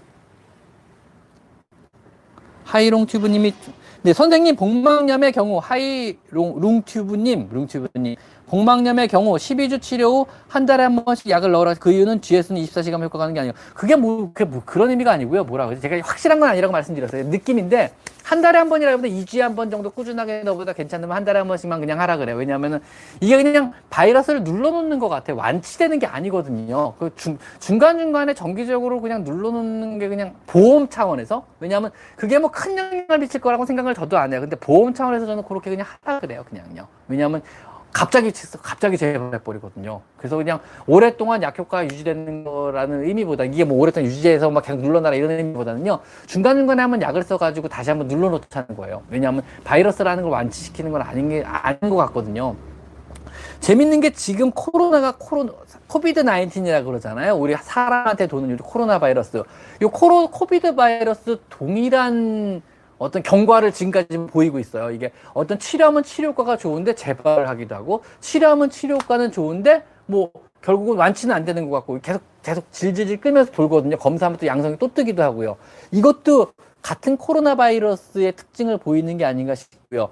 여기에 그나마 효과적으로 빠르게 치료해서 이거를 증상을 완화시키는 게 렘데시비르라는 약이 요즘 뜨고 있어요. 렘데시비르 약이. 그게 이 약이에요. 신약이에요. GS11 그 GS 어쩌고저쩌고 하는 이야기 있죠. 우리 고양이 복막에서 신약. 그게 렘데시비르예요, 사실은요. 그래서 같은 약이거든요. 그래서 이게 똑같이 효과가 있어요. 바꿔 말하면 지금 우리가 쓰는 신약 자체가 어떤 코로나 바이러스를 죽인다기보다 코로나 바이러스 계열의 어떤 바이러스, 코로나 계열의 바, 코로나 비리대 바이러스들을요, 아주 효과적으로 억제하는 그런 종류의 약이라는 생각이 들어요. 굉장히. 그래서 어떤 뭐, 우리의 면역계를 자극하는 것도 아니고, 그 다음에 뭐 이런 어떤 뭐, 그래서 근본적으로는 결과적으로는 이 약보다는 언젠가는 아마 면역기 계통을 자극하는 종류 약이 나와야 신약으로 나와야 완치가 개념으로 접근할 수 있지 않을까 싶어요. 아직까지 면역기계를 자극하는 어떤 그런 뭐 예를 들면 인터페론 이런 종류 약은 아니거든요 이거 자체가. 근데 결국은 인터페론 치료가 맞는 치료법 같아요. 완치까지 가려면. 아직까지 연구가 안 된 거죠 인터페론 치료법은요. 그래서 인터페론 치료 인터페론도 한번 써봤는데 잘안 됐더라고요 그 복막염에는요. 그래서 언젠가는 복막염 효과적인 아니면 구내염 효과적인 인터페론이 나오지 않을까 싶어요. 이런 종류의 인터페론이 효과를 발휘하기 시작하면 그때부터 구내염도 완치 아니면은 뭐 복막염도 완치 이런 개념으로 접근하게 되지 않을까. 왜냐면 우리 면역 세포들을 자극해서 면역기 계통을 활성화시켜 가지고 바이러스를 죽인다. 이런 개념이 원래 맞는 개념이거든요. 이거 그냥 약으로 누르는 개념 같아요. 그냥 아직까지 느낌은 그렇습니다. 물론 돌팔이 얘기입니다. 제가 뭐 어떤 연구하는 학자는 아니니까. 근데 되게 코로나 바이러스 그러니까 이런 신약을 되게 많이 써 봤거든요. 저, 저 같은 경우는 병원에서 직접 약을 사 가지고 쓰지는 않고요. 그러니까 약을 보통은 이제 사오시면 제가 주사만 놔드리는 쪽으로 많이 해요. 왜냐하면 신약은 아직 정식으로 허가받은 약이기 때문에 병원에서 사용을 못하는 약이 맞아요. 그래서 저는 그냥 주사만 놔드리는데 이런 보호소 고양이들을 많이 신약 치료를 하다 보니까 보호소 고양이들을 많이 신약 치료 그런 식으로 하다 보니까 좀, 좀 그런 것 같더라고요. 감 자체가요. 저는 그냥 그런 것 같아요. 그냥 제 얘기일 뿐입니다. 서울 변두리에서 조그맣게 동물병원 하는 조그만 병원 동물병원 원장 얘기니까 너무 귀담아 듣지 마시고 무시하세요. 그냥요. 자, 5002님 감사합니다. 역시 애들 위해서 잘 쓸게요. 이것도요. 캡슐 아닌 일반 긴 알약을 받았는데 인터넷에서 공캡슐 팔던데 그 안에 알약을 넣어서 먹여도 되겠죠. 네 맞아요. 근데 저 공캡슐하고 알약하고 문 차이가 있죠? 알약이 더 먹이기 편한 거 아닌가요? 왜냐면 작으니까 공캡슐에 넣으면 한 번 더 커지잖아요 약이요. 어차피 알약도 그냥 넣으면 상관없고 공캡슐도 상관없잖아요. 그래서 보통은 이제 캡슐하고 알약이 이제 알약 같은 경우는 enteric coated 캡슐이라 그래가지고 그게요. 겉에 표면에 코팅이 싹 돼 있잖아요. 보면 딱딱하고요. 매끈하잖아요. 그게 뭐냐면 산에 저항이 있는 거예요. 그거 대부분 위산에 안 녹아요. 위에서 안 녹고 알칼리에 녹게 디자인돼 나온 거예요. 그래가지고 재밌는 게 뭐냐면요. 위는 산성이에요. 왜냐하면 소화를 시키려고 산, 산성 액체가 불, 분해, 분비가 돼요. 여기에 약이 노출되면 대부분의 약물들이 파괴가 돼요. 그래가지고 위에서는 버텨야 돼요 약 자체가. 그러다 장에 딱 들어가는 순간에 장은 알칼리 성분의 책 어떤 소화 효소들이 분비가 돼요. 알칼리 노출되면은 캡슐이 녹아요. 캡슐도 녹고 그 다음에 enteric coated 알약도 거기서 녹게 돼 있어요. 디자인 자체가. 산에는 저항하고 알칼리 녹게 디자인된 거거든요. 그래서 enteric coated 캡슐 같은 경우는 장에서 녹기 시작하면 장에서 녹아서 장에서 흡수가 일어나기 시작하는 거죠 그러면은 그 약리적 기전이 그때부터 발현이 시작하는 거예요. 그래서 그렇게 디자인된 거기 때문에 알약을 먹이든 캡슐을 먹이든 상관없고요. 두 번째, 몇몇 특수한 약들이 있어요. 예를 들면 위에서 작용해야 되는 약들도 있잖아요. 왜냐면 위 궤양을 치료되든가 아니 위에서 빠르게 흡수해야 되는 약들, 아니 알코올도 위에서 작용, 위에서 흡수가 일어나요. 그래서 위에서 흡수가 일어나는 몇 가지 특수한 약들은 산에 녹게 만들어져 있어요. 그래서 각 약 종류별로 이게 알카리에 녹는 약이냐 산에 녹는 약이 또 달라요 이게. 그래서 무조건 가루로 만든 약이 좋은 건 또 아니고요. 그래서 어느 곳에 어떻게 작용을 해가지고 어떻게 흡수율이 일어나냐에 따라 다르고요. 어떤 약들은요 지용성하고 같이 먹어야 그리지 않고 같이 먹어야 위장장애가 적어가지고 좀 편하고 괜찮은 거고. 어떤 약은 지용성 같이 먹어 흡수를 저해하는 약도 있어요. 그래서 그것도 복약 지도라 그래가지고 이 약은 뭐랑 드세요? 이건 빈속에 드세요. 아니면 이 약은 식후 몇십 분 후에 드세요. 이 약은 뭐 그리지한 거랑 같이 드세요. 기름진 거랑 같이 먹이세요. 이런 식으로 수의사들이 어떤 특별한 약들은 말씀을 따로 드려. 이 약은 위장장애가 좀 있으니까 식후에 드시지 안 그러면 토해. 이런 식으로 말씀드린 게 그런 요인들 때문에 그래요. 그래서 위에서 녹았을 경우 위에 자극 때문에 구토할 수도 있는 거고 장에서 녹아야만 되는 약도 있는 거고 빈속에 먹어야 되는 약도 있는 거고 그다음에 기름진 것 같이 뭐 반드시 먹어야 되는 약도 있는 거거든요. 그래서 그런 것들도 복약지도라 해서 수의사의 처방을 받고 수의사 얘기를 잘 듣고 그대로 하시는 게 되게 효과가 많이 돼요. 그 차이가 제법 많이 나요. 똑같은 약이라도 먹는다고 무조건 효과를 발휘하는 건 아니에요. 약들이라는 게 먹어서 어떻게 작용하고 어디서 작용하고 어디에 흡수하고 타겟이 어디냐에 따라 가지고 어떻게 먹어야 되는지 방법들에 따라서도 차이가 좀 난다는 거 아셨죠? 그것도 꼭 기억하셔야 됩니다. 아셨죠? 상식입니다. 상식. 박미라님 감사합니다. 역시 결산을 봐가지고 월말에 이걸 레이센터 전부 다 기부하도록 하겠습니다. 제 커뮤니티에는 항상 어, 라방 중에 여러분에게 받은 모든 super chat을 모아가지고요. 제가 결산을 해가지고 제 커뮤니티 항상 올려요. 월말에. 그래가지고 얼마 얼마 얼마 받은 거 감사드립니다. 여기다 기부하겠습니다. 전부 다 여기다 기부하거든요. 그렇게 알고 계시면 되고요. 보내주신 분 역시 여기다 레이센터에다가 제가 잘 기부해서 얘들 맛있는 거 먹도록 할게요. 고맙습니다. 자, 황미라님 올만에 들렀습니다. 저도 감사드립니다. 저희 양이는 먹는 것 조절을 못해요. 자율급식을 하고 있는데 먹고 토하고 먹고 토합니다. 그래서 지금은 조금씩만 시간 조절해주고 있는데 쫓아다니며 밥을 계속 달라 그래. 괜찮을까요? 좋은 방법은 없을까요? 지금 좋은 방법 쓰고 계세요. 제한급식을 해야죠. 조절을 못하고 먹고 토할 정도로 먹는다 그러면 제한급식을 당연히 첫째로 해야 되는 거고요. 그리고 먹고 토한다 그러면은요. 어떤 뭐라 그러지 정신적인 어떤 식탐에 대한 문제가 있는 게 아니라 그러면 사료에 대한 문제도 있을 수 있거든요. 사료 알러지 때문에 토하는 경우도 있고 그것도 한번 고려해 보시고 일단은 제한 고양이한테 자율급식이 좋아요, 제한급식이 좋아요 물어보신다면 저는 무조건 제한급식 하라 그래요. 즉 아침에 한 번, 저녁에 한 번, 하루 두 번 사료를 나눠서 주시라 그래요. 그게 이제 고양이 행복을 위해서도 좋아요. 그러니까 항상 음식이 이렇게 쌓여 있는 게 꼭 고양이 행복하냐? 저는 그렇다고 안 봐요. 우리가 만약에 우리가 이제 평생을 뷔페 같은 곳 산다고 생각해서 일할 때도 옆에 뷔페가 차려져 있고 아니 진짜 생각 상상을 해보세요. 잠을 잘 때도 옆에 뷔페가 차려져 있고, 그러니까 눈 뜨면은 바로 그 옆에 뷔페 가서 먹을 수 있는 거죠. 출근하는 길에도 옆에 뷔페가 차려져 있는 거예요. 출근하는 길에 버스에도 뷔페가 차려져 있어요. 그래서 버스 타고 가다가도 먹을 수가 있어요. 일하는 중에도 옆에 뷔페가 차려져 있어요.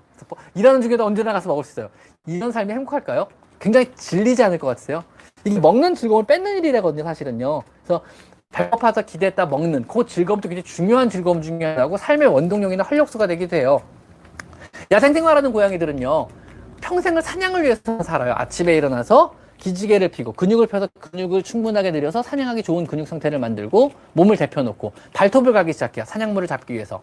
그 다음에 몸단장을 시작해 자기 몸에 냄새를 없어 사냥감을 잡기 위해서 즉 하는 모든 행동 하나하나가 결국은 사냥을 해서 사냥을 성공하게 모든 행동들만 해요 그래서 하루 종일 사냥을 해요 실패하면 또 똑같은 걸 반복하고 사냥에 성공하면 맛있게 먹어요 이런 게 야생에서의 행동이거든요 요거를 집에서도 비슷하게 맞춰주는 게 사실은 되게 좋아요. 그래가지고 하루 네 번 밥 주는 게 좋다 그러는데 우리 일상생활에 는 불가능하잖아요. 하루 두 번 아침 저녁만 주는 거죠. 그래서 요 패턴을 맞춰주는 게 좋은데 우리가 자율급식이라는 건요 패턴을 맞춰주는 거랑 많이 거리가 많이 멀거든요. 사실은 우리가 해주는 자율급식이 사랑을 위해서 니네 맘대로 먹고 싶은 거 먹어 행복하고 풍족하게 뭐 그런 걸수 있겠지만 어떤 얘네에게 먹는 즐거움을 뺏는다는 거. 두 번째는 얘네를 비만하게 만들 수 있게 방치한다는 거. 그다음 세 번째는 실제로 자연스러운 얘들의 행동과 반할 수 있다는 거. 이런 문제들 때문에 요즘에는 그러니까 뭐 과거 뭐 요즘에 다른 사람 그런지 모르겠어요. 요즘에는 이제 자율급식보다는 제한급식이 고양이 행복권을 행복을 위해서 행복을 해서 좋지 않을까 이런 의견도 종종 보이고 있어요. 저는 그래요. 일단은 저는 얘들을 자율급식보다는 제한급식을 주장하는 축에 속해요. 그래서 여러분이 며칠 동안 집을 비울 게 아니라 그러면 어차피 매일 집에는 들어가시잖아요. 집에 안 들어가 뭐 하시게요? 집에 매일매일 들어가셔야지 집에 고양이도 있는데 어차피 매일매일 집에 들어가시니까 아침에 한 번, 저녁에 한번 인사하고 앉아주면서 밥도 주시고 놀아도 주시고 이거 되게 좋은 것 같아서 밥을 주는 의식을 항상 행하는 걸 습관으로 하시는 것도 나쁘지 않을 것 같아요. 그래서 밥 주면서 또 물어보고 뭐 먹었어? 뭐 먹고 싶어? 오늘 하루 종일 뭐 했어? 말도 해보시고 관심도 가져주세요. 맨날 퇴근하고 들어서 똥오줌 치우고 살이 얼마나 줄었나 확인하고 더 부어주고 이런 것보다는 훨씬 나은 것 같아요. 그래서 되도록이면은 자율급식보다는 제한급식을 더 지향하도록 한번 하는 것도 제 채널에 구독자분들께 제가 한번 부탁드려보는 바 중에 하나이기도 합니다. 자율급식이 꼭 고양이가 행복할까라는 거에 대한 의문도 한 번쯤 가져봤으면 좋겠어요. 저는 그래서 항상 생각을 해요. 자율급식이 정말 얘들을 행복하게 하는 게 맞을까? 자율급식 얘네들이 좋은 게 맞을까? 하면 저는 아닌 것 같아요. 몰라요. 제가 음식 욕심이 없어서 그럴 수도 있어요. 저는 살찔까봐 항상 굉장히 어, 이 채널에 가입 멤버십 이게, 뭐, 이게 뭐지 갑자기? 깜짝 깜짝이야. 저는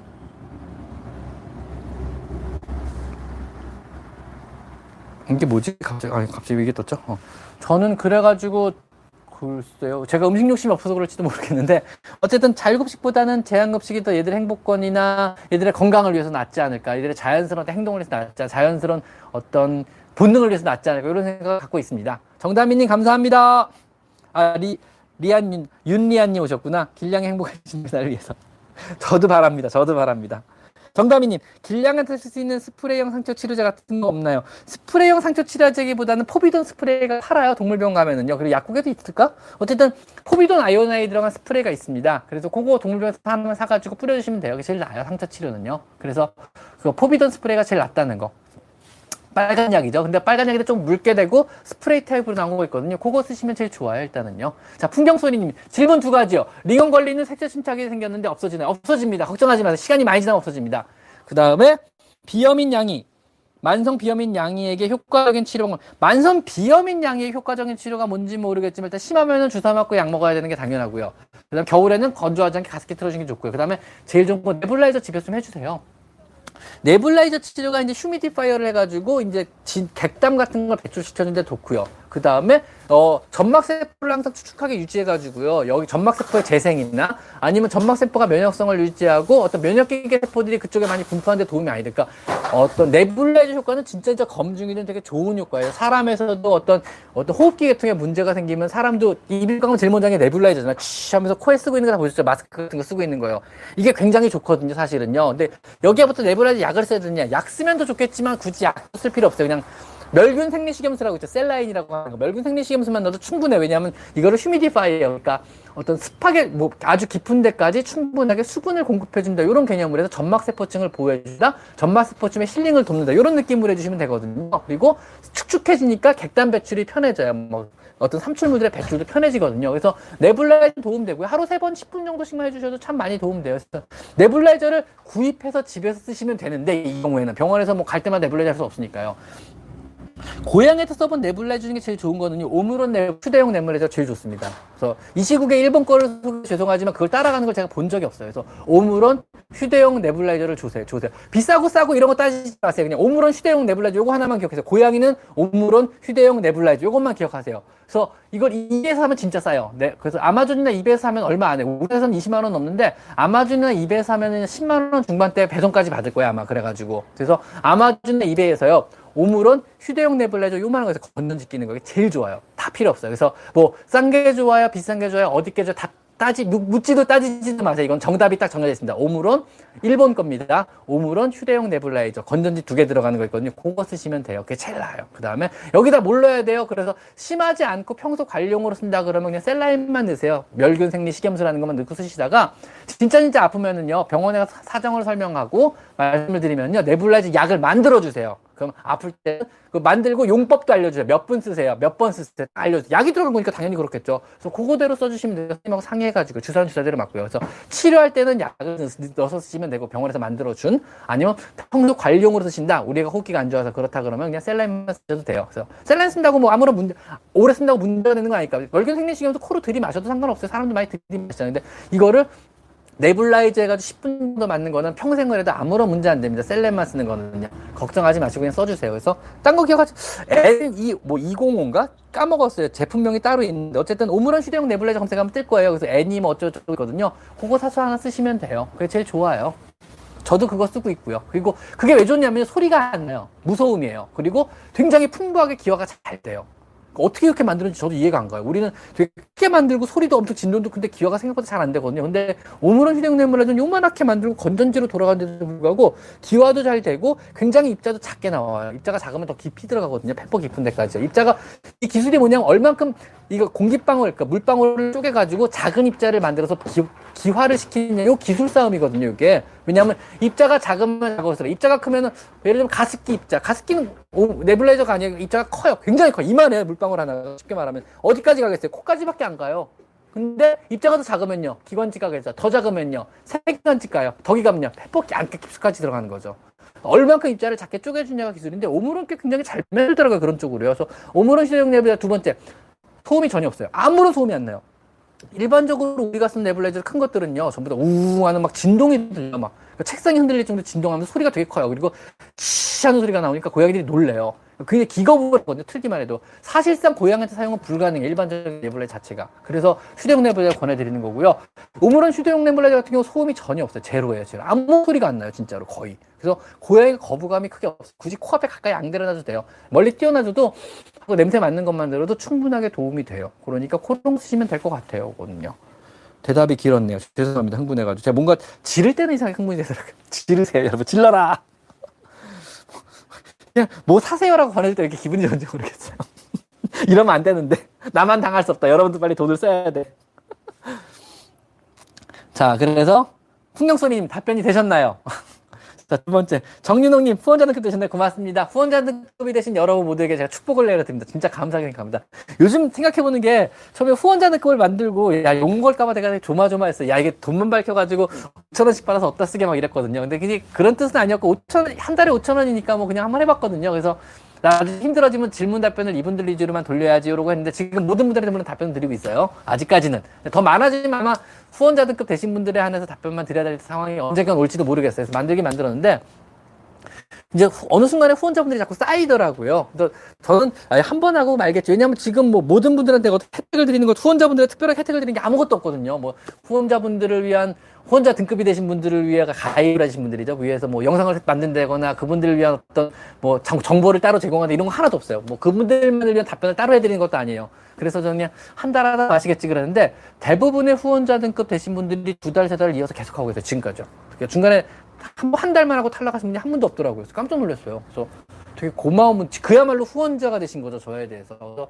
개인적으로 굉장히 감사하게 생각하고요.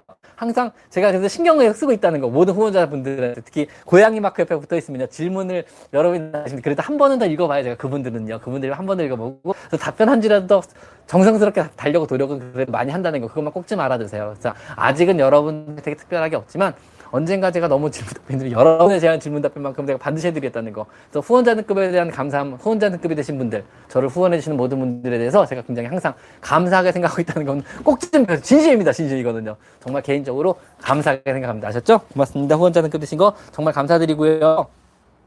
자, 그 다음에 또 정민호, 정민호 님도 감사드립니다. DSJ 님도 감사드립니다. 갑자기 왜 그러세요?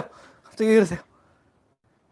자, 그래서 정년이 후원자 등급 되신 거 감사드리고요. 김말자님 감사드립니다. 김말 이름이 김말자인가요, 진짜? 근데 어쨌든 보내주신 2만 원 역시 이들을 위해서 잘 쓸게요. 그래가지고 어, 뭘 말해? 이, 이, 좀 있으면 되겠네요. 여기다가 전부 다 기부하니까 그렇게 알고 계시면 되고요. 조문서님도 후원자 등급 감사합니다. DSJ님 감사드립니다. 역시 애들 위해서 월말에 전부 다 기증한다는 거. 여러분이 보내주시는 모든 슈퍼챗은요. 애누리 하나 없이 이곳에 전부 다 기증을 해요. 제가요. 그래가지고 이곳에 전부 기증한다는 거 감사드립니다. 다행히 제가 동물병원 원장이다 보니까는요, 뭐, 그 돈이 막 그렇게 어렵지는 않아요. 그래가지고 뭐 그렇게 크게 신경은 안 씁니다. 그래서 너무너무 감사드리고요. 네, 기부한 모든 금액은 여기다 아주 아낌없이 기부하고 있습니다. 감사하게 가고 다행히 여기 대표님이 되게 좋아하세요. 그래가지고 그래서 항상 여기 제가 많이 쓰잖아요. 뭐 촬영할 때도 쓰고 이렇게 방송할 때도 많이 쓰잖아 이 장소 자체를. 왜냐면 제 병원에 찍는 걸 제가 별로 안 좋아하거든요. 그래서 쓰는데 그 대표님한테도 제가 기부하면서도 요거 쓰는 거 되게 미안했거든요. 사실 조금 미안했거든요. 여기 많이 도와주기도 도와주고 치료도 많이 치료해주고 그런 별개 문제잖아요. 이거는요.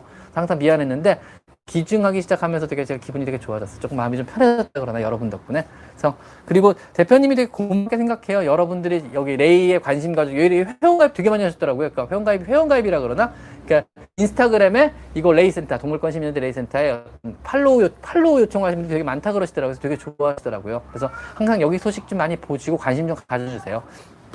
이런 시민단체들은요, 여러분의 관심 자체가 힘이 되어 있고, 여러분의 후원 금액이 힘이 되는 게 아니고요, 관심이 힘이 되거든요. 그래서 여러분이 여기서 뭘 하고 있구나, 아니면 댓글 한 번 더 남겨주시고, 팔로우 한 번 더 해주시고, 이런 게 팔로우 수가 자체가 힘이 되거든요. 그 다음에 여러분이 보는 댓글, 남겨주는 댓글 하나가 이런 동물권 시민연들의 이런 단체에 힘이 되는 거거든요. 그래서 굳이 여러분이 봉사를 안 하셔도 되고, 뭐, 여기, 여기에 뭐 봉사를 안 하셔도 되고, 여기에 어떤 후원금을 직접 전달 안 해주셔도 돼요. 대신 follow 해주시고, 관심 가져주시고, 아, 레이 센터라는 게 있구나, 고 알아주시고, 어딘가에 레이센터라는 이름이 올라가면 거기다 밑에 안 아는 대로 답글 달아주고, 이런 것 자체가 여기에 큰 도움이 되고 힘이 되는 거거든요. 그래서 그런 식으로 도와주셨으면 좋겠어요. 여기도 그냥 어려운 환경에 꿋꿋하게 그래도 고양이들 위한다고 고양이 하고 계시더라고요. 그래서, 나 큰일 났다. 어, 다행이다. 안 끊었다. 어, 무서워. 정린호님, 어쨌든 감사드립니다. 성 꼭 부탁드립니다. 성, 쌤, 검은 코숏 집, 성꽃이 뭐죠? 쌤, 검은 코숏 집사입니다. 혹 털을 밀어도 되나요? 여름이 더우니 많이들 민다 그러는데 괜찮. 근데 코샷은 털이 짧기 때문에 굳이 밀어줄 필요가 있을까요? 저는 별 필요 없다고 보는데 장모종은 털을 미는 걸 많이 권장해. 너무 덥기도 하고 털이 엉키기도 하고 관리가 되게 힘들고 털이 많이 빠지고 이러기도 하는데 굳이 단모종 털 밀 필요 있나요? 근데 이런 말 하면서 또 저도 저희 병원 고양이 털을 가끔 밀어요. 선생님들이 마취 안 하고 그냥 붙잡고 슬슬 밀거든요. 워낙 많이 해봐가지고 애들이요. 그래서 그러기도 하는데 굳이 뭐 장모종 그리고 생각보다 여름에 한국 환경 실내 환경에서 애들이 창문만 안 닫고 있으면 잘 버텨요. 그렇게 하면 더워서 미칠라 그러고 이런 건 없거든요. 그래서 너무 걱정 안 하실 것 같아요. 단모종이라 그러면 코숏이라 그러면 굳이 털려 필요 없고요. 한국 코숏에 좋은 게 뭐냐면요. 얘네가 고양이가 성종 때인가 조선시대 때인가 고려시대 때 들어왔어요. 고양이가 중국에서부터 들어왔는데 이때부터 한국에 자리 잡고 이때부터 진화를 살았잖아요. 우리나라 어떤 척박한 환경에 맞게 겨울에 춥고 여름에 덥고 이 환경에 맞춰 살아 진화를 해왔거든요. 그래서 호젓은 우리나라 여름 환경에 잘 맞아요. 잘 버티고 왜냐하면 그렇게 자라고 그렇게 큰 애들이잖아요. 거기에 맞춰서 우리나라 겨울 환경에 버티게 털이 자랐고 여름 환경에 버티게 털이 자라는 거잖아요. 그래서 여름 환경 생각보다 잘 버팁니다. 걱정하지 마세요. 자, 여기 예, 보호소 같지 않아요. 여기 왜냐하면 여기 대표님 성향 자체가요. 애들을 가두거나 이런 걸 되게 싫어하세요. 그래서 자유롭게 뛰어다니게 하면서도 애들이 싸움 나면 안 되잖아요. 그러니까 싸움이 안 날 만한 환경을 만들어야지 그래서 이렇게 된 거예요. 환경 자체가. 그래서 싸움이 안 나게 풍부한 자원, 풍부한 밥, 풍부한 사료, 어마어마하게 많은 수의 화장실 어마어마하게 많은 수의 밥그릇, 어마어마하게 많은 수의 물그릇, 어마어마하게 많은 수의 캣타워 이걸로 그냥 쫙 깔아가지고 애들이 그렇게 싸움 없이 잘 크더라고요. 전부 다요. 다 근데 한 마리 한 마리가 굉장히 아플 때 구조온 애들이라 다들 정이 많이 가요. 왜 또 물개? 물개? 먹어보는 거야? 핥아만 주네 물진 못하고 그렇죠. 자 쿨매트 깔아줘도 뭐 아는 애들도 까 근데 쿨매트나 아니면 온, 온열 방석 같은 거 깔아주시는 건 항상 도움이 되는 게 왜냐하면 추우면 가 있고 더우면 가 있는 데잖아요. 얘들이 원할 때 가 있게 냅두시면 돼. 안 사용 안 한다고 섭할 필요 없어요. 그냥 사용할 필요가 없기 때문에 사용을 안 하는 건데 선택의 여지는 있어야 되잖아요. 여기도 보면 이런데 대리석 다 깔려 있는 게 더우면 올라가라고 깔아놓은 거거든요. 전부 다요. 그럼 보자고요. 지금 아무도 안 올라가 있죠. 안 더운 거예요. 에어컨도 켜져 있으니까. 그러다가 더우면 올라가겠죠, 얘들도요. 그러니까 얘들도 있고 싶은 데 있는 거예요. 추우면 이런 데 들어가는 거고, 더우면 이런 데 올라가는 거겠죠. 문 좀 닫아 주실래요? 문 열렸어요, 지금요. 문 열렸어요. 고맙습니다. 깜짝이야. 들어가세요. 태... 수고하셨습니다. 아, 봉사자분이 오셔가지고 청소 되게 열심히 해주다 가시는. 저분, 아까 잠깐 들어와 봤는데, 어, 저분 짱 봉사자였어요. 막, 소파를, 2층 올라가 소파를 다 드러내고 소파 밑을 빡빡 무릎 꿇고 앉아서 막 다 닦고 가셨어요, 지금 저분. 와, 대단하시다. 왜냐면, 여기 구내염 고양이들도 되게 많아가지고 소파 밑에 들어가서 침 많이 흘려가요. 소파 밑에 침하고 막 털하고 떡 져 있는 게 되게 많았거든요. 그걸 지금 소파 다 걷어내고 닦아주고 갔어요, 여자분께서. 멋있죠, 저분. 음, 저런 분들 멋있죠. 레이저로는 안 놀아주시는 게 정답입니다. 레이저로 놀아주고 되게 안 좋은 방법이에요. 그래서 레이저 놀아주지 마시고 레이저는 주인 편하라고 있는 거지 고양이들 편하라고 있는 건 아니거든요. 그래서 가, 고양이들은 놀아주는 것 자체가 사냥놀이, 추적을 하고 사냥하고 잡고 이러는데 레이저는 사냥감이 되지 못해요. 그거는요. 그냥 뭐 실체가 없는 걸 뛰어다니게 하만 하는 거잖아요. 성취감을 못 느끼고 사냥의 성공을 못 느끼잖아요. 결과적으로 얘네 정신건강에 되게 안 좋은 놀이법 중에 하나예요. 그래서 고양이는 절대로 레이저로 놀아주지 마시고요. 강박증 소년들은 오히려 그것 때문에 강박증이 발현될 수 있어요. 그래서 레이저는 아주 안 좋은 방법 중에 하나예요. 그래서 고양이는 뭐랑 놀아줘요? 낚싯대 있잖아요. 낚싯대 흔들어 주세요. 오뎅꽃 있잖아요. 오뎅꽃 흔들어 주세요. 고양이는 실체가 있어서 사냥에 성공할 수 있게 만들어줘야지 사냥에 성공 못하고 실체가 없는 거를 계속 뛰어다니면서 잡으라고만 그러면요. 별로 좋은 건 아닙니다. 그래서 레이저 안 좋습니다. 아셨죠? 시력 상실 고양이 왜 못 놀아줘요? 그냥 뭐라 그러지? 그냥 만져주고 놀아주면 잘 노는데 그리고 방울 소리 하나 달아가지고 사냥감이 큰 들어주면 애들 사냥 잘해요. 눈이 없어도요. 모르시는구나. 고양이들요. 눈이 없어 보이죠? 눈 있어요, 얘들요. 뺑기에 뺑기. 그래서 여기 2층에도 양쪽 눈 다 없는 고양이가 한 마리 있거든요. 걔 사실 저, 전부 다 모든 사람들, 봉사원 사람들까지 저를 포함해서 전부 다 실눈 뜨고 있다고 표현을 해요. 왜냐면 진짜 보는 거랑 똑같이 행동을 해요. 그래서 낚싯대 방울 하나, 방울 소리 하나 달고 흔들면요. 똑같이 움직이고 반응하고 쳐다보고 눈이 없음에도 불구하고. 왜냐면 눈이 없는 건 확실히 내가 양쪽 다 적출했으니까는요. 없는, 아, 아파, 아파, 아, 아파, 아파, 아, 아, 아, 왜 그래, 왜 그래, 도대체 왜 그래, 도대체 왜 그래. 뭔 짓이야, 갑자기. 너 발톱 깎아야겠다. 자, 우리 발톱 뺄까? 아니야, 발톱은 빼자. 박아놓은 발톱은 빼야지. 자, 우리 박아놓은 발톱은 빼자. 인간적으로. 아야, 아파. 아, 왜 그, 나한테 도대체. 죄송해요. 너무 아파, 너무 아파, 너무 아파. 내, 내, 내, 내 갇혀, 이 새끼야. 어, 어, 빵꾸 났다. 애들이 흥분하면 이렇습니다. 어, 얼굴 빨개졌다. 어, 미안. 너 놀라게 하려는 거 아니었어. 아, 착해. 왜 또 얘, 얘 만지니까 너는 아프게 하고, 치사하게. 자, 보자. 그리고, 자, 풍경소리님, 군염 있는 아이들과 물과 밥을 같이 먹고, 아니요, 군염 없는 거 아니에요. 군염 아직까지 원인을 잘 몰라요. 근데 없는 건 아닙니다. 상관없어요. 그래도 이제 구내염은 입안에 염증이니까 염증 삼칠물량이 나오잖아요. 염증 삼칠물은 결과적으로 먹어서 몸에 좋은 것들은 아니거든요. 세균 덩어리들이니까는요. 그래서 따로 주시는 게 좋고요. 구내염 앓고 있다 그러면은 뭐 발치하기 힘든 상황이라 그러면 약이라도 먹여주면 쑥 가라앉거든요. 그것도 아프고 고통스러운 거니까 가끔가다 약이라도 먹여주는 건 나쁘지 않을 것 같아요. 일단은요. 그래서 약 구내염약 지어서 먹이시고요. 오라틴 같은 연고도 가끔 발라주고 그래서 아예 그냥 손을 놓지 마시고 관리는 꾸준히 해주시는 게 좋거든요. 그래서 연고 같은 것도 발라줘 보시고 가끔 심하면 약도 좀 지어서 먹여주시고 이러면 도움 될 거고요. 물하고 밥은 따라주시면 좋은데 같이 먹는다고 구내염이 옵는다 그런 건 아닙니다. 걱정하지 않아도 되거든요. 자, 그 다음에 제이킴님 감사드립니다. 역시 애들 잘 쓸게요. 자, 저희 아이가 유산균을 먹으면 오히려 병이 안 좋아진 것 같아요. 균주에 따라 맞는 유산균이 있고 안 맞는 유산균이 있다고 하던데 맞는 유산균이 없거나 뭔지 모를 때 유산균을 안 먹게 된 거예요. 먹이지 마세요. 근데 요즘에 왜 유산균 열풍이 부는지 저는 잘 모르겠어요. 왜냐하면 유산균 좋은 걸 저는 솔직히 말하면 딱히 모르겠거든요. 그래서 유산균 잘 안 권해요. 그래서 정말 뭐 장에 이런 유산균이 좋다, 이런 고양이 이런 유산균이 좋다, 이거는 잘 모르는 거예요. 아무도요, 아직도요. 그리고 실제 그 유산균이 장까지 살아서 가는지도 아무도 모르는 거거든요. 그래서 잘 모르겠어요, 저는요. 사람에서도 유산균 그렇게까지 막 그렇게 안 하잖아요. 왜냐하면 실제로 효과가 너무너무 미미하거나 없거든요. 아니면은 효과가 원하는 대로 발현이 안 되거나. 그래서 사람에서 유산균요법을 잘 안 쓰는 거거든요. 그래서 사람한테 근거 있는 유산균요법은 아직까지 이식이에요. 유산균 이식을 해버리는 거예요. 건강한 사람의 똥을 배를 열고 대장을 열어서 그 안에 또 대변 이식을 해버리는 거 안쪽에다가요. 이식 수술에 실제로 왜냐면 만성 대장 질환 환자들요 효과가 진짜 좋대요. 그거 그 방법 말고는 실제로 유산균이 장까지 도달해서 장에 어떤 효과를 발휘한다. 이건 아직까지 사람에서도 굉장히 미미해요. 그래가지고 사람이 그렇게 막 유산균이 많다, 뭐 먹어라 캡슐도 먹고 요구르트도 먹고 뭐도 먹고 그렇게까지 큰 도움이 되거나 드라마틱 효과를 발휘 못하는 사람에서조차도요. 동물용 유산균이 지금 와서 막 효과가 있다고 막 광고하는데 실제로 효과가 있을까요? 저는 아닌 것 같아요. 그냥 저는 상술 아직까지 어떤 마케팅 같아요. 아직까지 어떤 상술 같아요. 그래서 아직까지는 어떤 프로바이오틱 요법 그 다음에 그러니까 앞으로 각광받을 의료 분야기는 해요. 프로바이오틱스라는 어떤 유산균 제제들하고요. 그 다음에 또 한 가지가 인터페론이라는 어떤 면역 촉진 매개 물질들. 그 다음에 또 한 가지가 그 뭐죠, 뭐죠? 유전, 유전자 치료, 유전자 치료죠. 유전자 치료. 세 가지가 앞으로 대표적으로 21세기 후반부를 선도할 대표적인 어떤 신치료 기술들이거든요. 근데 아직까지 정립된 게 아무것도 없어요.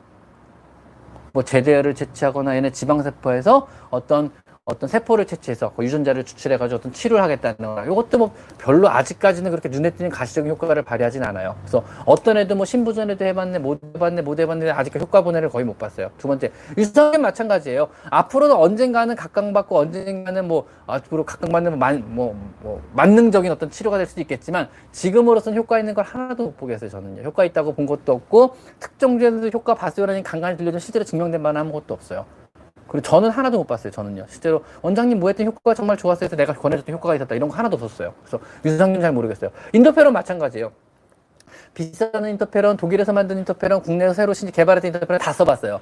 별로 잘 모르겠어요. 그 비싼 것들 막 한 병에 막 20만 원, 30만 원대 써봤는데 모르겠어요. 저는 인터페론 아직까지도요. 그래서 언젠가는 다 개발될 부분들이긴 하지만 하나는 면역을 자극해가지고 몸에 활력을 주고 면역성을 증대시키는 인터페론 요법이라든가 아니면 유산균 몸에다가 몸에 이익한 어떤 균두, 균주들을 주입해서 몸을 어떤 좋게 만들고 이롭게 만들고 나쁜 것들을 해롭게 하는 균들을 해치고 입질을 좁게 하고 이런 유산균 요법이라든가 아니면 실제로 어떤 유전자 치료, 유전자를 직접적으로 자기 몸의 유전자를 직접적으로 주입해 가지고 몸에 어떤 뭐 치료가 불가능했던 뭐 신부전이라든가 이런 걸 치료하겠다 이런 요법들 앞으로 각광받을 치료 분야긴 하고 발전 가능성이 높은 치료 분야긴 하지만 증명된 바가 하나도 없어요. 특징 두 번째 전부 다 아직까지는 마케팅일 뿐인 것 같아요. 다 돈은 많이 벌고 있어요. 이 세 가지 분야로 돈들은 다 많이 벌고 있어요. 동물병원도 돈을 벌고 개발한 사람도 돈을 벌고 판매하는 업자들 돈을 벌고 있는데 근거는 없어요. 돈을, 돈을 버는 사람만 버는데 치료는 왜 효과가 없는지 모르겠어요. 그래서 실제로 우리는 그거에 돈을 쓰고 있지만 실제로 치료 효과는 없는 것 같아요. 저는 이거 별로 안 좋아요. 아직은요. 언젠가는 가시적인 성과가 나타나기 시작할 것 같아요. 그, 그런 분야기도 하니까는요. 그 가시적인 성과가 나타나면 제가 반드시 꼭 해보시고 권장을 해드릴 거예요. 그때 가서. 저도 써봐야죠. 저도 돈을 벌어야 되니까. 근데 저는 지금은 잘 모르겠어요. 아직까지 저는 아무런 가시적인 성과를 못 보고 있어요. 그래서 유산균 안 좋아해요. 영양제 안 좋아해요. 그리고 뭐 인터페론 치료 아직까지 솔직히 잘 모르겠는데 인터페론 치료는 애매한 게 그래도 이게 나쁜 건 아니거든요. 나쁜 거 아닌 건 알거든요. 해보는 거예요. 조금은 도움이 되겠지 이런 식으로 하는 거예요. 조금은 도움이 되겠지 이러고 해보고 있어요. 인터페론 치료 조금 간간히 해보곤 있어요. 그 다음에 그 유전, 유전자 치료는 아직 잘 모르겠어요. 그냥 제 강아지 사실은 나이 많은 강아지 제가 정말 일주일에 한 번씩 주사했거든요. 돈 금액하고 상관없이. 근데 결국은 걔도 그렇게 가시적인 효과 못 봤어요. 그래서 잘 모르겠어요, 아직 저는요. 그래서 제가 직접 치료해보고 좋다 그러면 여러분께 제일 먼저 알려드리겠습니다. 아직까지 저는 잘 모르겠습니다. 죄송합니다.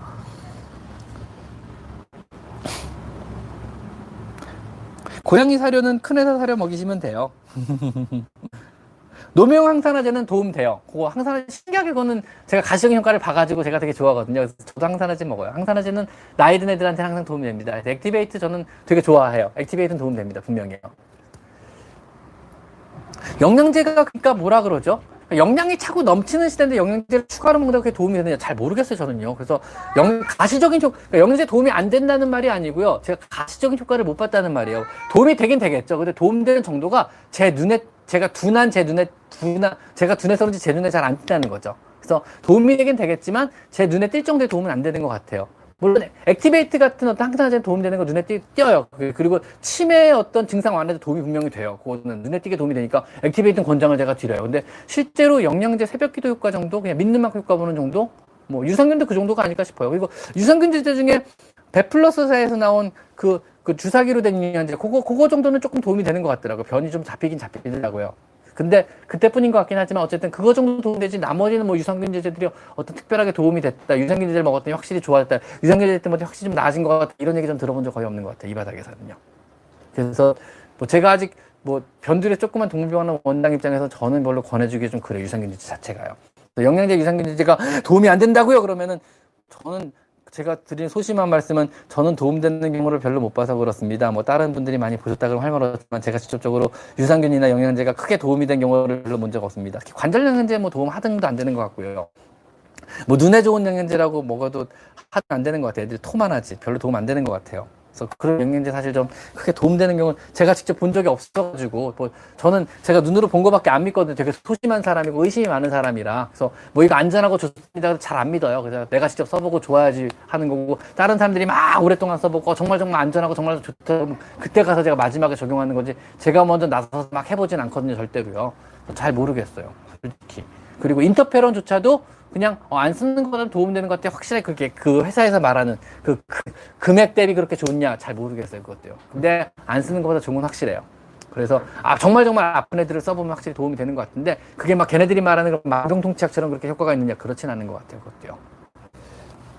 유전자 치료 마찬가지 유전자 치료 효과 본적전 별로 아직까지 없어요. 그래가지고 유전자 치료도 아직까지 뭐 그렇게까지 저는 뭐 효과는 뭐 그 비싼 치료 굳이 받을 이유가 있을까? 뭐 서울대에서도 받고 여기서도 받고 그러는데 잘 모르겠어요 아직까지는요. 아, 김일님 후원자 등급 되신 거 감사드립니다. 자, 또 볼까요? 크로히레님 5천원 감사드립니다. 여기에 잘 쓸게요, 제가요. 저희 냥이가 ringworm 재채기가 좀 괜찮아지니까 차례차례 안 애기, 애기였나봐요. 애기였나봐요. ringworm 시작했다가 herpes 시작됐다가 이제 귀지가 문제예요. 귀지도 역시 알러지 문제이기도 하고 면역성과 관계된 문제거든요. 병원에서 귀에 넣는 약 받아왔는데 오른쪽은 되는데 왼쪽은 효과가 없는 것 같아요. 검은 귀지. 귀청소는 어느 정도. 일단은요. 첫째로 귀청소를 집에서 하지 마세요. 병원에서 하세요. 그리고 너무 많이 건들지 마세요. 청소를 자주 하면 점점 나빠질 거예요. 그래가지고 연고만 넣어주시다가 연고 찌꺼기 정도만 걷어내는 걸로 병원에서 그냥 해주시는 게 좋을 것 같아요. 안에다 면봉 넣지 마시고 짜긋짜긋 세척하고요. 그거 제가 그 강아지가 청소하는 법에 대해서 영상 올린 게 있거든요. 그거 한번 참고해 보세요. 그래서 어떤 식으로 청소해라, 어떻게 관리해라. 강아지가 귀관리법에 대한 영상 올린 게 있으니까 그거대로 해주시면 될 것 같아요. 시간을 끌고 천천히 해주시면 좋을 것 같고, 요거를 억지로 뭐 귀청소 깨끗하게 하겠다고 매일매일 막 귀 소재해주고 후벼주고 면봉 쓰고 이러면 귀 엉망진창 될 거예요. 그럼 치료 안 되는 귀가 만들어질 거니까는요. 천천히 천천히 시간 두고 하시는 게 좋을 것 같아요. 그거는요. 자, 그리고 김율님 후원자 등급, 어, 김율님, 천원도 감사드립니다, 김율님.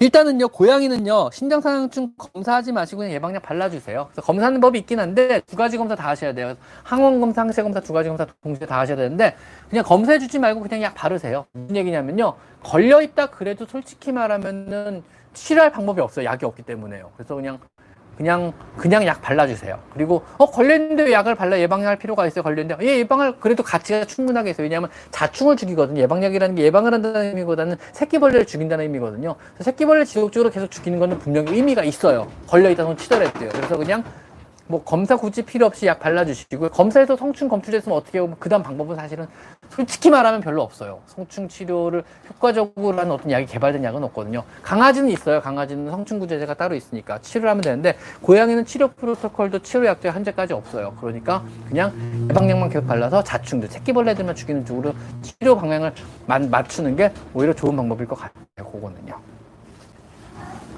자, 귀, 는 함부로 건들면 안 됩니다. 이비인후과 계열은 함부로 건드는 거 아니에요. 코 안쪽, 귀 안쪽은 함부로 후비거나 함부로 건드는 거 아니냐죠? 그래서 손가락 들어가는 데까지만 건드리라 그래요. 귀 안도, 코 안도. 코도 손가락 이상 들어가는 거 하지 마세요. 코 파는 거 괜찮습니다, 여러분. 그래서 손가락 들어가니까 손가락 들어가도 더 깊은 데로 뭐 넣으시면 안 넣으시는 거 아니에요? 대부분 손가락보다 더 깊은 데까지 뭘 넣으면 대부분 병원 가셔야 되거든요. 근데 이비인후과 선생님 얘기를 들어보면 이제 친한 이비인후과 선생님 계시거든요. 진짜 신기하게 코 안에 이상한 걸 많이 박아서 오신다 그러더라고요. 왜 그런지 모르겠어요. 이상한 거 되게 많이 박혀서 오신다 그러더라고요. 뭐 하는지 모르겠지만 손가락 들어가는 거 이상 깊이로 뭐는 넣지 마세요. 코 안도, 귀 안도 평생 고생하세요. 하셨죠? 세 살 고양이, 세 살 고양이 앞발 골절 수술로 7주 차인데요. 아, 목이 아팠는데 벌써 7시가 다 돼가네요. 우와, 시간, 진짜, 오늘 시간 진짜 빠르다. 저 오늘 농담 따먹기 하나도 안 나고 진짜 질문 답변만 했거든요. 잡담도 안 하고. 시간 진짜 빨리 가네요. 오늘 정말 열심히 질문 답변만 해드렸거든요. 오늘 답변 못 해드렸다 너무 섭섭해 하지 마시고요. 오늘 혹시라도 제가 답변을 꼭 드려야 되는 답변을 못 들었다 하신 분들은요. 이 영상 제가 안 지우고 남겨놔요. 항상요. 제 라방 영상들은요. 라방 영상 뒤에다가 질문을 글로 남겨주시면 제가 내일 아침에 출근해가지고 왜냐면 오늘은 또 제가 끝나자마자 또 회의가 있어가지고 오늘은 VIP 동물이 있을 때 가봐야 되거든요. 회의 가봐야 돼가지고 제가 그래가지고 끝나고 빨리 가봐야 돼가지고 내일 아침에 일찍 제가 출근하자마자 그 이 영상 밑에 달린 질문들에 답변을 달아드릴게요. 글로요. 그러니까 끝나고 이 영상 밑에다가 꼭 답변을 드려야겠다 싶으신 분들은 글로 질문을 남겨주세요. 그럼 제가 댓글로 답변을 드릴게요. 아셨죠? 자, 그래서 좀 전에 제가 뭐 읽다 말았죠? 어, 3살 고양이 앞발 골절 수술 후 7주 차인데요. 활동 제한은 끝난 상태인데 자꾸 사냥리를 원해서 걱정입니다. 7주면 어디 보자. 7, 7에 49일. 조금 이른데요. 저는 아니요, 가능하지 않아요. 저는요, 최소 8주까지 뼈가 붙는 기간을 두 달 잡아요. 8주 잡거든요. 그래가지고요. 8주까지는 절대 안전 기간이고요. 그 다음에 4주 더 추가해요. 안전을 위해서요. 그래가지고, 어, 어, 어, 4, 4, 3, 12, 12주까지는 조심하시는 게 좋아요. 그래서 12주까지 조심하시고 그 이후에 놀아주시면 돼요. 물론 고양이 뼈가 빨리 붙어요. 굉장히 빨리 붙어요. 강아지보다 두 배는 빨리 붙어요. 고양이 요물이기 때문에요. 그래서 근처만 쳐도 붙는다는 표현이 있거든요. 그래서 수의사끼리 농담 삼아 하는 말 중에 빨리 수술하는 붙어버린단 말이 있을 정도로 고양이 뼈는 잘 붙어요. 그냥 농담, 우리끼리 하는 농담입니다. 우리끼리 하는 농담. 그래서 고양이 뼈가 부러졌어요. 그러면은 빨리 수술하는 붙어버리니까 빨리 수술해야 돼. 이런 말을, 이런 말 할 정도로 고양이 뼈는 잘 붙긴 잘 붙지만 그래도 안전을 위해서 튼튼하게 붙기는 걸 기원하기 위해서 12주까지만 조심해 주시고 12주부터 맘대로 하셔도 돼요. 그 다음에 점프하다가 재골절 많이 일어나니까 카페트 같은 거 여기 점프하는 곳에는 카페트 많이 깔아서 미끄러서 좀 재골절 많이 일어나거든요. 그래서 재골절 안 되게 카페트 같은 거 군데군데 잘 뿌려주시고 하셨죠? 저 공사다망하게 요즘에 갑자기 바빠졌는지 모르겠어요. 사실은 저희가 갑자기 또 회의가 잡힌 게 이게요. 이게 코로나 때문에 저희가 학회가 못, 학회가 엎어져 버린 거예요. 지금요. 호텔까지 다 해놓고 학회 일정을 잡아놓고 학회 스케줄 짜고 있는데 이게 코로나 때문에 엎어진 거예요. 지금 학회를 전부 다 온라인으로 지금 옮기고 있어요. 이제 세상이 바뀐 거죠. 이제 세상이 변해가지고 학회도 이제 온라인으로 하게 생겼어요. 그래가지고 이제 온라인 학회를 새로 이제 빨리 만들어야 되니까 그것 때문에 또 회의 또 들어가야 돼요. 그래서 아마 온라인 학회. 근데 온라인이 꼭 나쁜 건 아니거든요. 여러분과 만날 게, 저도 지금 온라인으로 여러분하고 만나고 있는 거잖아요. 그래서 아마 일반인들 대상, 여러분들을 위한 강의도 온라인으로 다 올라가게 되지 않을까 싶어요. 결국은요. 그래서 온라인 학교 나쁘지 않고 그냥 저 같은 경우도 온라인 저 좋아해요. 온라인 사실 제가 강의하는 거나 마찬가지나 여러분을 위해서요. 온라인 강의 전 나쁘지 않다고 보십니다. 아, 청양님 계셨, 계셨나 봐요. 힘들어 죽겠다. 청양님 많이 도와서 감사합니다. 미국 정부가 몇 시라고요? 어디 한번 보자. 좀, 아야, 아야, 또나 긁어. 긁지 마. 미국 동부는 지금은 새벽, 새벽 5시 56분. 매번 라방 들어 잠들 감사합니다. 러브캣님. 미국에서, 미국 동부에서 오셨네요. 지금 새벽 5시 56분이랍니다. 6시네, 세상에. 청양고춧가루님 오늘도 고생 많이 하셨다. 고맙습니다. 청양고춧가루TV님은요. 제가 아주 좋아하는 유튜버시고요. 저를 후원해주는 후원, 든든한 후원자시기도 합니다. 유튜버세요. 이분이 이제 간단 요리 유튜버시거든요. 그래서 제가 이분 채널을 보고 많은 요리를 따라하고 지금도 그걸 만들어서 먹고 있습니다. 항상 고맙게 생각하세요. 저를 굶어 죽지 않게 하시는 유튜버기도 하시고, 저랑 개인적으로 친한 친분 있는 유튜버기도 하시고, 동물을 되게 좋아하는 유튜버기도 하십니다. 그래서 와이프분도 유튜버시거든요. 두 분이 다 유튜버세요. 부부가 유튜버세요. 그래서 혹시 간단 요리에 관심 있거나 간단한 요리 5분 내에 할 수 있는 요리들에 관심 있거나 라면 스프를 이용한 요리에 관심 있거나 간단한 반찬거리 만드는 데 관심 있다 그러면요. 소양고춧가루님 TV 유튜브에 가입하, 가입하셔가지고 한번 유튜브 채널 한번 보세요. 그래서 구독도 눌러주시고요. 되게 좋아요. 감사드립니다. 자 2분 남았네요. 이제 질문 하나 답변해 주시면 끝날 것 같습니다 제가. 자 정성스러운 요리를 원하시는 분은 제 채널에서 얻어가실 게 없습니다 제가 얼마 전에 장인 정신이 깃든 요리를 하나 먹어봤는데 너무 맛있게 먹었습니다. 어저께 먹어봤습니다. 제가 어저께 진짜 맛있더라고요. 뭐냐면은요, 광고가 같긴 하지만 광고는 절대 아닙니다, 여러분. 서브웨이 샌드위치인데요. 제가 너무 고를 때 먹어서 간만에 한번 가봤어요. 한 2년, 3년 만에 서브웨이 샌드위치 들어가서 갑자기 샌드위치가 먹어서 어제 가봤거든요. 근데 주문하는데 5분이 넘게 걸리는 거예요. 막 왜 이렇게 고를 게 많아요. 막 야채부터 뭐 샐러드, 스프는 뭐, 뭐 샌드위치 종류, 빵 종류도 골라야 되고, 치즈 종류도 골라야 되고, 소스 종류 골라야 되고, 뭐 추가해야 되고, 막, 와, 근데 정말 장인 정신으로 만들어주는데 너무 맛있게 먹, 눈물을 흘리면서 먹어서 너무 맛있어가지고요. 역시 이제 샌드위치도 정말 5분 이상 걸려가지고 주문을 해야 되는 시대가 도래했나 봐서 너무 힘들어서 주문하는데 근데 너무 맛있게 먹었어요. 그래서 역시 장인 정신이 그런 요리들은 청양고춧가루 TV에서 볼 수 없습니다. 거기서 간단 요리밖에 안 합니다. 네, 고, 서브웨이 고급 샌드위치 들어가 진짜 고급진 샌드위치를 먹었습니다. 진짜 너무 맛있게 먹었습니다. 제가 할라피뇨 듬뿍 추가해서 먹었는데 막 눈물이 나더라고요. 너무 맛있어가지고. 오늘 저녁도 서브웨이 샌드위치 먹, 먹을까 생각 중인데 회의하면서 밥을 줄까봐 걱정입니다. 밥을 안 주면 서브웨이 샌드위치를 싸서 먹으려고요.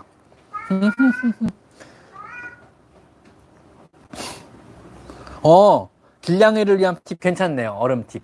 그래서 보통은 길냥이들 위해서 겨울에는 제가 항상 여러분 인터넷으로요 군인들을 위해서 이만하게 박스로 200개들이 100개들이 50개들이 파는 핫팩 팔아요 그거 사시라 그래요 그래서 흔들 시크하게 막 주머니에 몇 개씩 넣고 다니다가 길냥이 보면 흔들어 가지고 바닥에 하나 깔아주고 가시라 그래요 고양이들이 밤새 그 위에 네 발 이렇게 올리고 있어요 되게 귀엽게요 되게 따뜻하거든요 핫팩 한 그래도 네다 시간 이상 가요 되게 따뜻하게 밤새 있거든요 겨울에는 핫팩 깔아주시라 그러고요 발 밑에다가 여름에 얼음 괜찮아요 얼음팩 던져주면 애들이 계속 얼음 핥고 있어요 이렇게 얼굴도 비비고 얼음에 얼음도 비비고요 그래서 얼음도 괜찮아요 이런 식으로요 안 먹는 거에 답이 없어가지고 사실은요. 안 먹는 건 답이 없어가지고. 캔 따주는 그 순간만 먹어요. 고찬미님. 아, 까다롭다. 아, 까다롭다. 진짜 고양이의 그 까다로움이란. 자, 7시 1분. 자, 오늘도 이렇게 끝났네요.